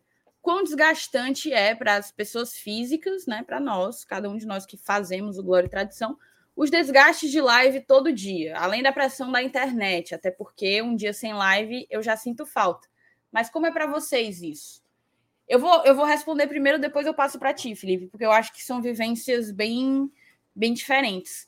Cara, Tiago, hoje a gente já é bem mais calejado. Antes a gente sofria um hate assim, é, um pouco injustificado, um pouco incompreensível da nossa parte. A gente não entendia o porquê a gente gerava determinadas reações fazendo, dando o máximo que a gente estava conseguindo dar, dando o melhor, né? Produzindo um conteúdo que nós, enquanto torcedores, gostaríamos de consumir.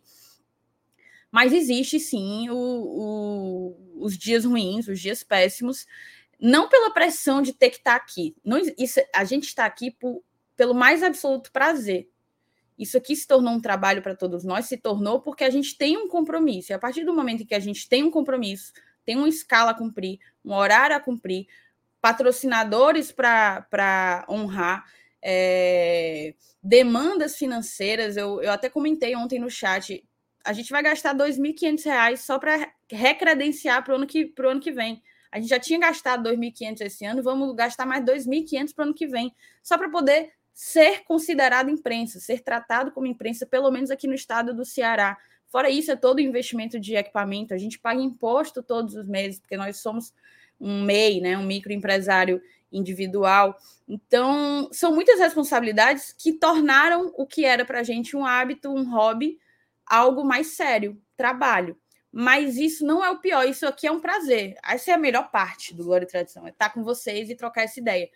O, o, o difícil é realmente a gente estar num dia ruim, e, e não poder transparecer tanto, porque senão a galera vai se preocupar, ou então. Ou então você não quer se expor, né? Você não quer.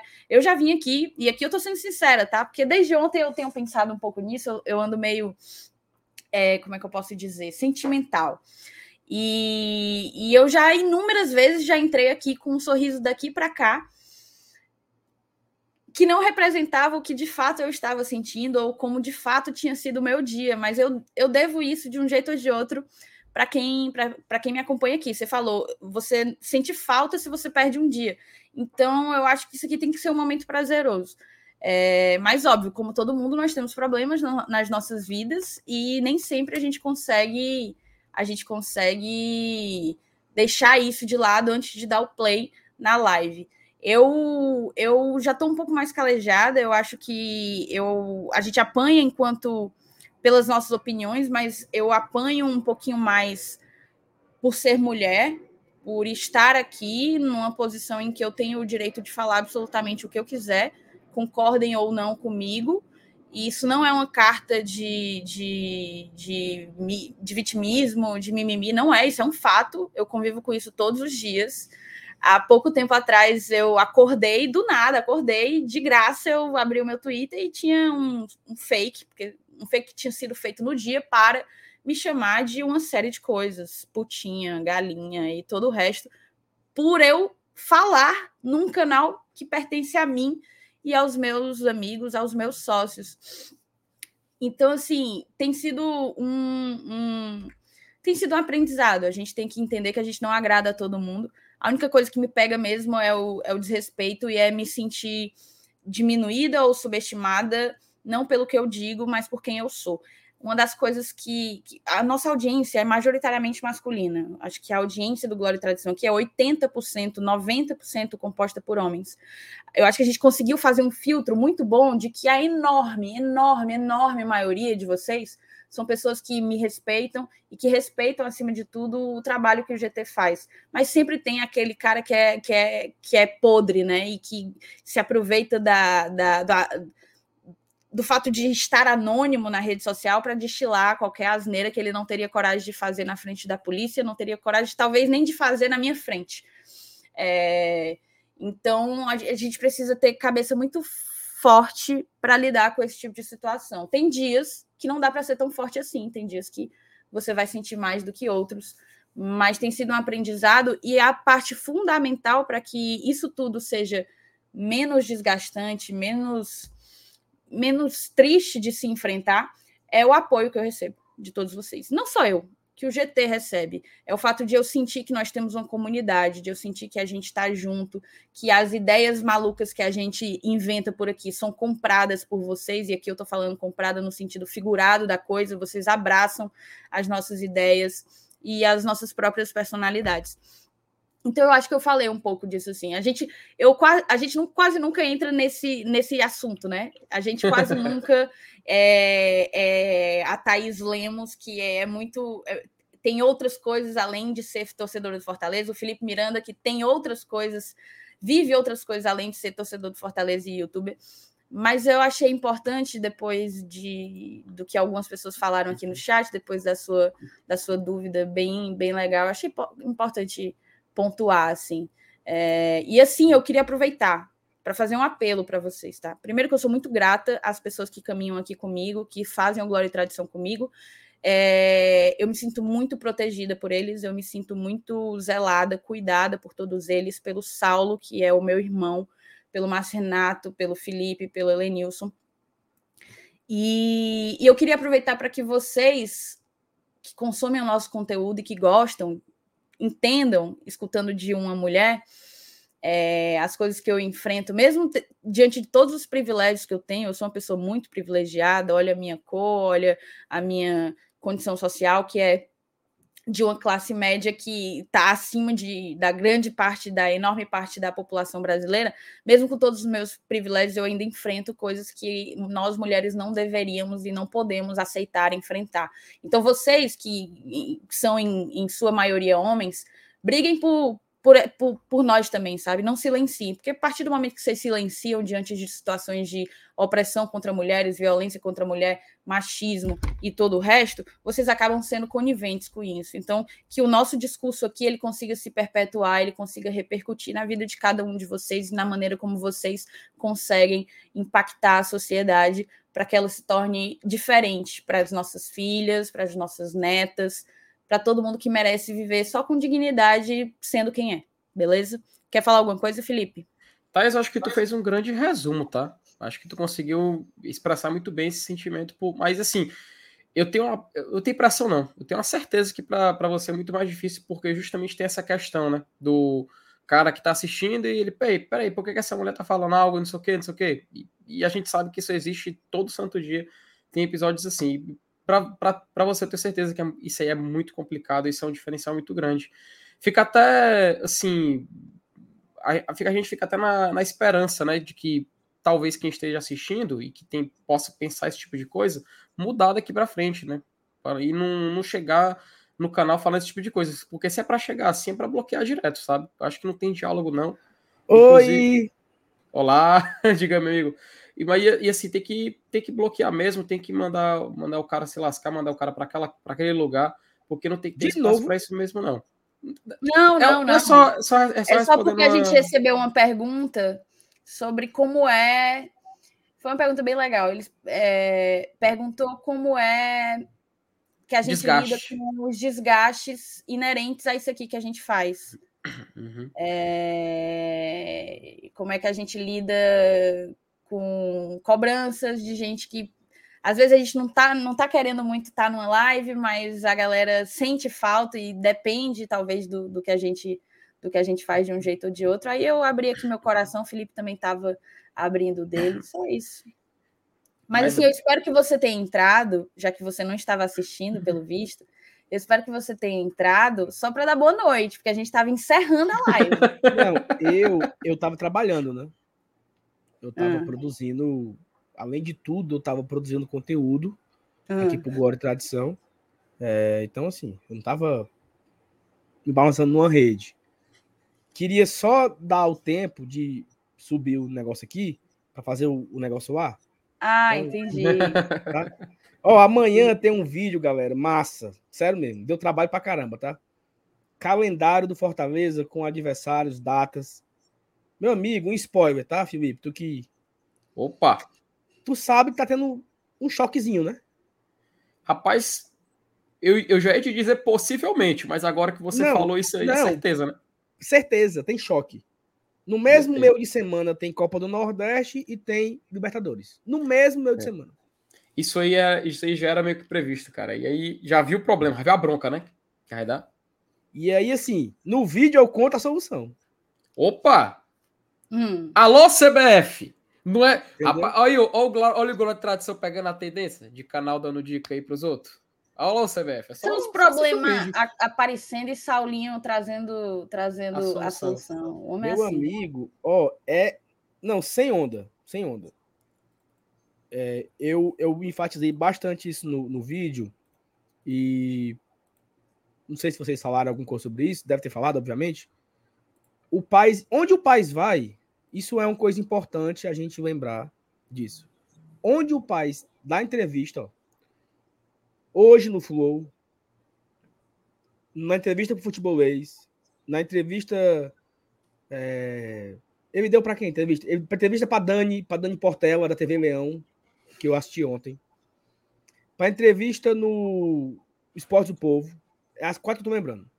Ele enfatizou assim: precisamos começar a temporada com um time mais forte, com mais jogadores, para evitar os problemas que tivemos ano passado. Ele não falou isso várias vezes?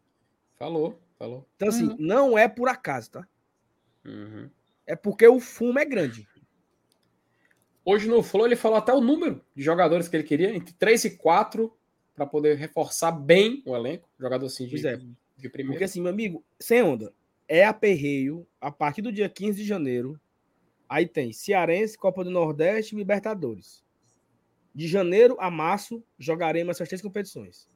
A partir de abril, a partir de abril tem Copa do Brasil e Série A. E aí, se Deus abençoar, né? Se der, se der tudo certo, em abril tem fase final de Cearense, fase final de Copa do Nordeste, fase de grupo da Sul ou da Libertadores Terceira fase de Copa do Brasil e Série A. Tudo isso em abril. Cinco competições em abril. É Cinco isso mesmo? competições em abril. Ou seja, domingo, final de Cearense. Quarta-feira, Libertadores. Domingo, Série A. Quarta-feira, Copa do Brasil. Domingo, Série A. Quarta-feira, não sei o quê. Vai ser desse naipe. Jesus. Entendeu? Então, assim, é importante ter jogador bom e mandar os pés de rato para fora. É super importante isso. Tá, está subindo, tá? Eu tô aqui enrolando, mas. Não, é porque a gente ainda tem que fazer palpites, né? Ah, bom. Ah, então, então é. Tu vai, me dar, tu vai me dar, tu vai me dar os 10 pontos que tu me tomou? Cara, foi foda, não foi? Foi horrível. Eu corpo bem feito, rapaz. Eu tô, tô- porque- eu- Felipe, a Thaís estava con- con- consciente no 1x1. Rapaz, ela contou isso. Eu disse, Thaís, pelo amor de Deus, Thaís, tu tá ficando doido. A Holanda ganha. Sal, será? Ganha, ganha. Aí ela, tá, vou mudar. Tu, tu sabe qual é a melhor cor do bolão, pra quem tá se lascando? É ver os outros se lascando junto, macho. Porque é a única forma de você se sentir feliz. Eu tô, eu tô me sentindo como é que o torcedor do Ceará se sentiu na reta final ali, velho. Só se lascando e esperando os outros se lascar também. Pra puxar alguém, pelo amor de Deus. Aprove- Aproveitar que o Saulo tá aqui, que é ele que abre aqui o, o do GT, né? Do GT, Não, eu tô né? abrindo já. Ah, tá, Não, tá abrindo. a Então, Thaís pronto, também tem assim. aí. Então pronto, agora, agora vai dar bom demais. Eita, menino. Ó, o Eric perguntou, já começou os palpites do balão? Vai começar agora, Eric. Começar agora, viu? A gente vai fazer aqui o, o balanço geral, o futebol show Globo. Vale, meu Deus. Sei não, viu isso aqui. Eita. É, Vai. Vamos lá, palpitar, né? Vamos, vamos primeiro dar uma passadinha nos grupos, para dar uma olhada como tá, ou logo no palpite? Ah, é, nos grupos. Vamos, com toda certeza. Se essa é a parte boa, me admira você querer dar uma passada nos grupos. Thaís, eu sou um cara honesto, eu, eu gosto de ver esse... Não, não, não, tira isso da tela, pelo amor de Ele Deus. chegou não, lá, viu? isso é Ele bruxa- chegou lá. Isso aí, não, não, isso aí não existe, não. Ele chegou lá. Márcio Renato Teixeira Benevides é o primeiro lugar do bolão. O primeiro lugar do bolão. Ô, ô Saulo, se ele ganhar, ele ganha ou é passa pro próximo? Ele passa pro próximo. Não. Nenhum de nós pode ganhar, então.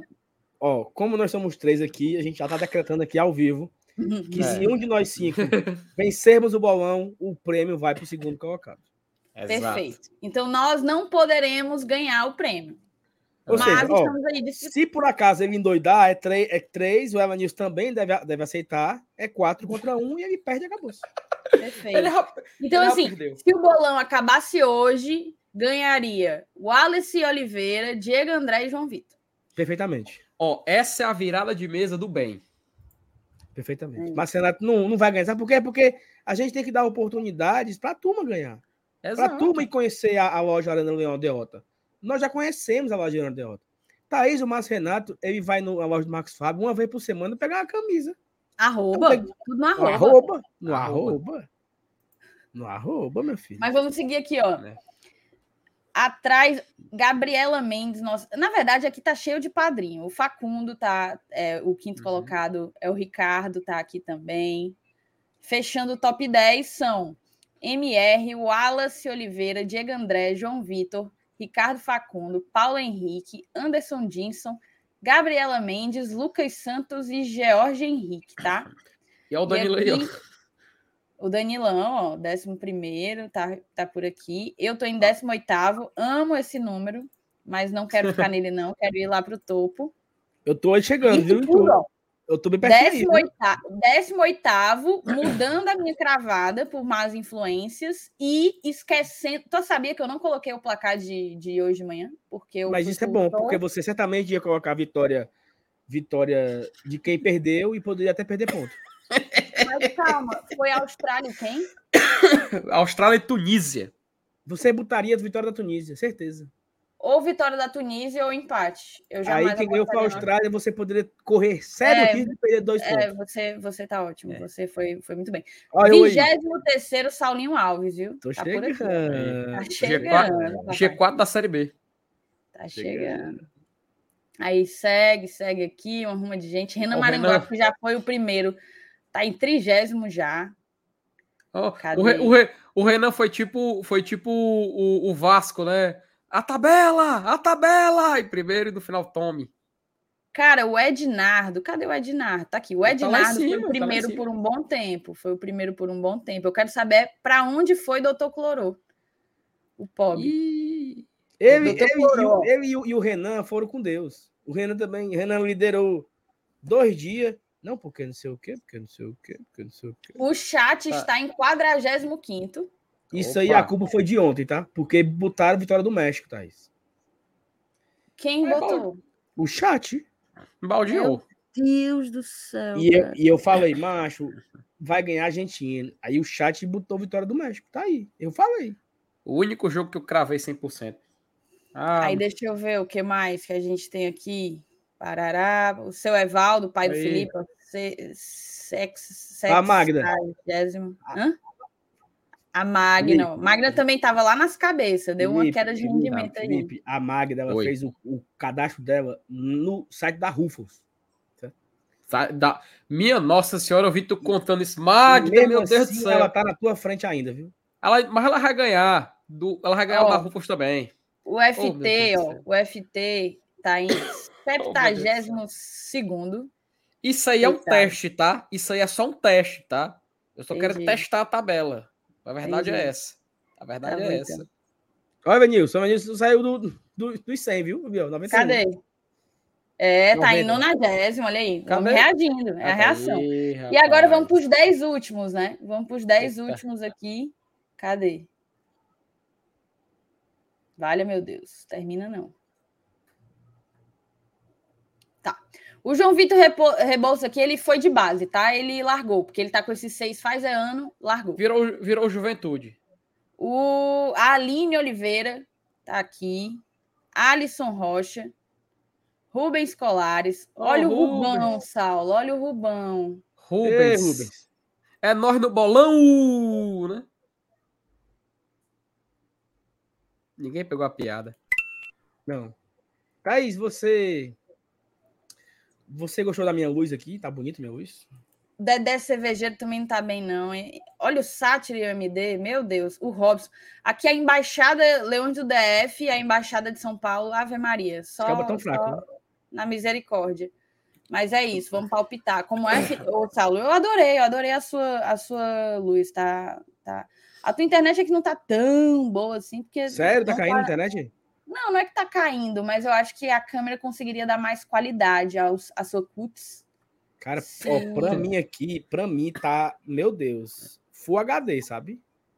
Hum, Tô até entendi. mexendo assim mais bonito, mais jovem, entendeu? Assim, cabelos esvoaçantes. Entendi. Mas... Pois vamos aqui pro palpite? Vamos, vamos pro palpite? Peraí. Vamos ligeiro bala aqui. Bora lá. Japão Thaís, e Costa Rica. Por favor, por favor, tira aqui da tela. É um minuto. Cara, eu tenho que mandar uma mensagem muito bonita que eu recebi. Ainda bem que eu lembrei, cara. Do Luquinhas, tá? Eu vou ler, certo?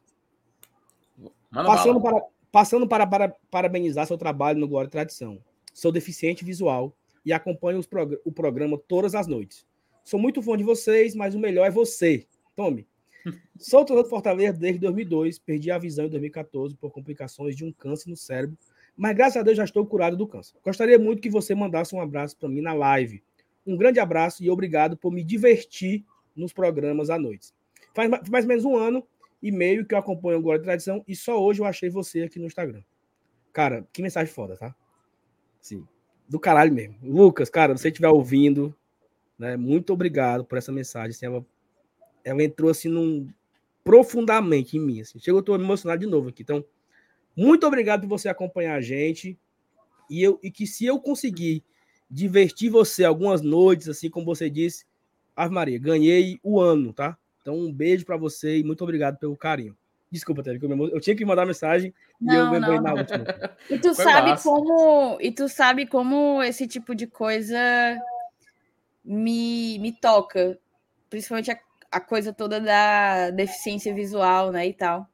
E e saber que a gente consegue, mesmo, mesmo sem que ele veja e saiba as nossas fisionomias, que ele sente a nossa energia, ele sentiu, acima de tudo, o sentimento do que a gente consegue transmitir por aqui. Então, eu vou.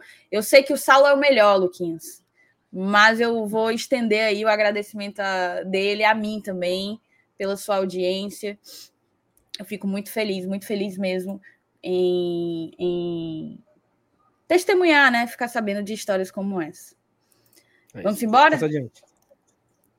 Ó, chat, vamos lá. Vocês já sabem como é o esquema. Mas sem avacalhar, Quanto... né? Sem avacalhar. Quantos gols o Japão vai fazer? Lembrando que eu acho que o Japão classifica.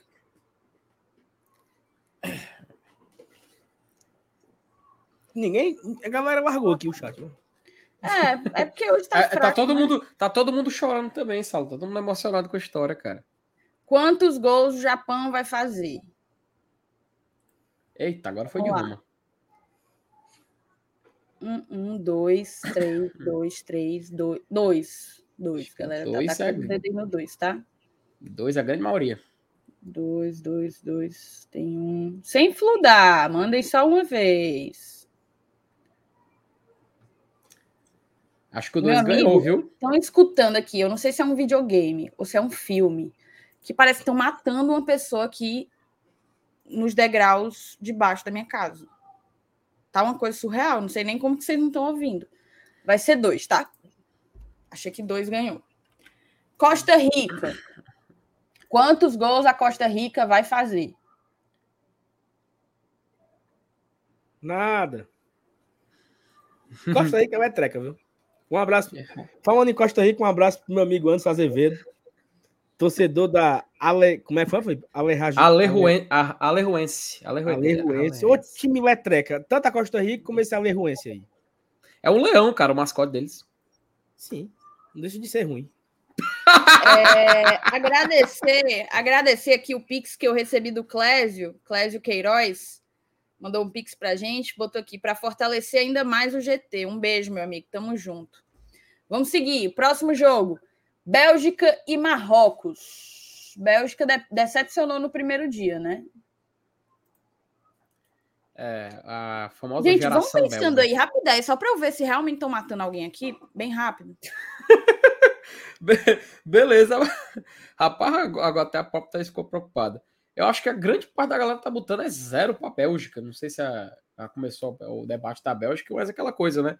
A famosa geração belga já tá mais pra lá do que pra cá, né? Os caras, o Hazard não é, não é o mesmo. Aquele Batshuayi, pelo amor de Deus, aquele cara.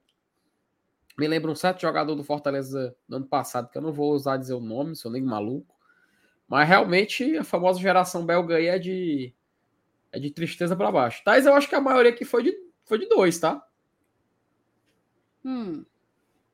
É, tem uma galera que botou dois, três, tem uns emocionados que botaram quatro. Rapaz, tem uma ruma de gente botando quatro, viu, Felipe? É o Gabriel, ele tá, tá flaudando, ó.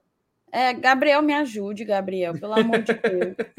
É o- esse- esses quatro gols da Bélgica é tudo tudo do Gabriel, viu? Acabei de ver aqui. Peraí, Gabriel.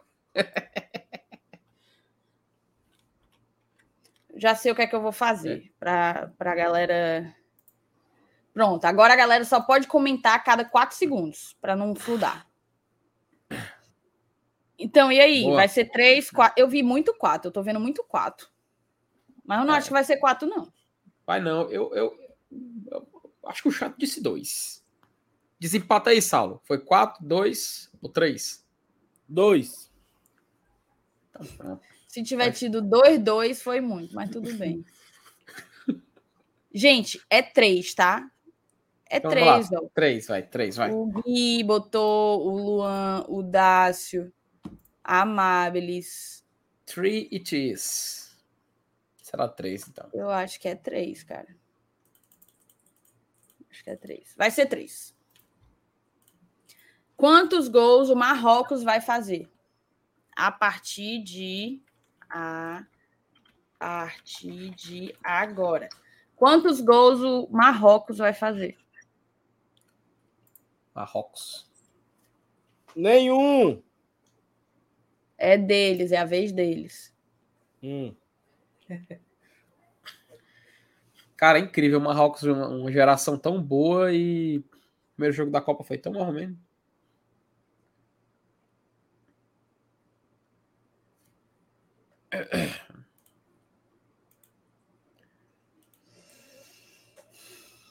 Não sei se foi um ou se foi zero.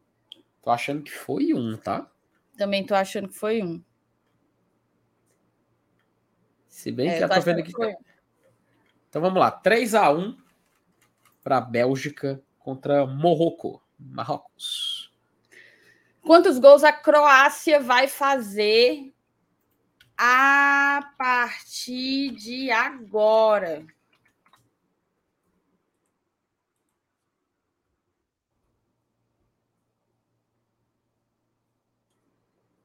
Dois. Vale, meu Deus. Dois. Ó, oh, dois, dois, dois, dois, dois. Na lógica aí, então a galera, a galera dois, confia na dois. vitória da Croácia dois, dois, da Bélgica.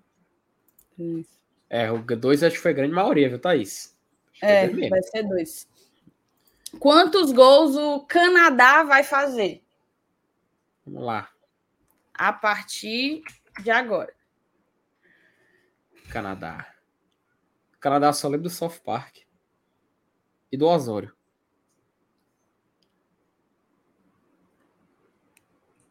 Agora foi 0, 2, 3, 1. Eita. É, agora vai ser difícil. Conta, Felipe, conta, eu vou contar o número de zero, tu vai contar o número de um e o Saulo vai comprar o, contar o, o dois. Beleza. Quase ninguém tá botando zero. Muita gente botando um.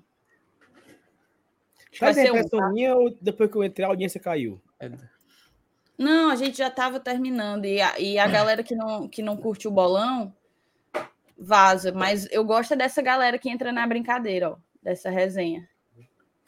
O Rubens falou: vitória do Canadá. Vai ser, viu, Rubens? Vai ser. mas você tá vendo aí. O, o, o chat está dizendo que é um, né? Mas o, o, vou dizer aqui uma coisa: o Canadá não vai perder para a Croácia. Também tô achando, viu? E eu falo isso com a mesma convicção de quem disse que o Equador não ia perder para a Holanda. Vai, vou seguir aí. Vamos. Agora, hum. vamos para o último jogo. Esse jogaço. Jogaço. Espanha e Alemanha. Quantos gols a Espanha vai fazer a partir de agora? Vamos lá, famosa jogo geração. das quatro horas, viu? Vai ser foda o jogo aí, viu? Jogo bom, pô. Tá doido? Espanha e Alemanha que fizeram a semifinal da Copa do Mundo 2010. A Espanha ganhou de uma... geração do Marrocos vinha bem, né, cara? Oi? Essa geração do Marrocos vinha bem, né? Geração do Marrocos. Uhum. É uma boa, boa geração, acho. Boa geração. É, Infelizmente, é, não tá representando. Um aí, Felipe, de um cabo do Marrocos aí. Hakimi, lateral direito do Paris Saint-Germain. Tem o ah, Rondô, que é o goleiro do goleiro de Sevilha. Depois tu fala que ele não sabe. Não, ele, Peraí, ele é... Meu amigo, eu só. Ma, ó, Marrakech é Marrocos, né? Uhum. Marrakech. É ou não? Se eu não me engano, é, é a capital do Marrocos. Até fa... era o grande cor do clone. Eu só lembro de Marrocos da novela. Eu tô na dúvida entre três ou dois aqui. Não sei qual que foi mais, acho que foi ha... três. Habibi, Habibi, Habibi, é Marrocos, né? Quantos gols a Alemanha vai fazer a partir de agora? Só. Quanto, quanto foi que deu aí a Espanha? A Espanha deu quanto? Três. A Espanha deu três? Bota aí na tela então pra gente. Era aí, meu amigo. A galera perdeu respeito pela Alemanha, foi. Rapaz, foi o. Foi o. Deixa eu ver aqui. Gol! da Alemanha! Eu botei esse áudio aí só pra, só pra zoar mesmo, mas dá em nada. O que eu gostei mesmo foi desse aqui, ó. A quando vinha Pix. Uhum. Quando, gente, quando é que é o jogo do. Brasil! Ei, cadê, Felipe? Ajuda aí a contar, pô. Só eu tô contando. Não, eu tô contando um, a maioria é um. que é, é um. Pelo menos a grande parte é um. Se divide, inclusive, tem três ali do nada, mas poucos dois, mas a maioria foi um, tá?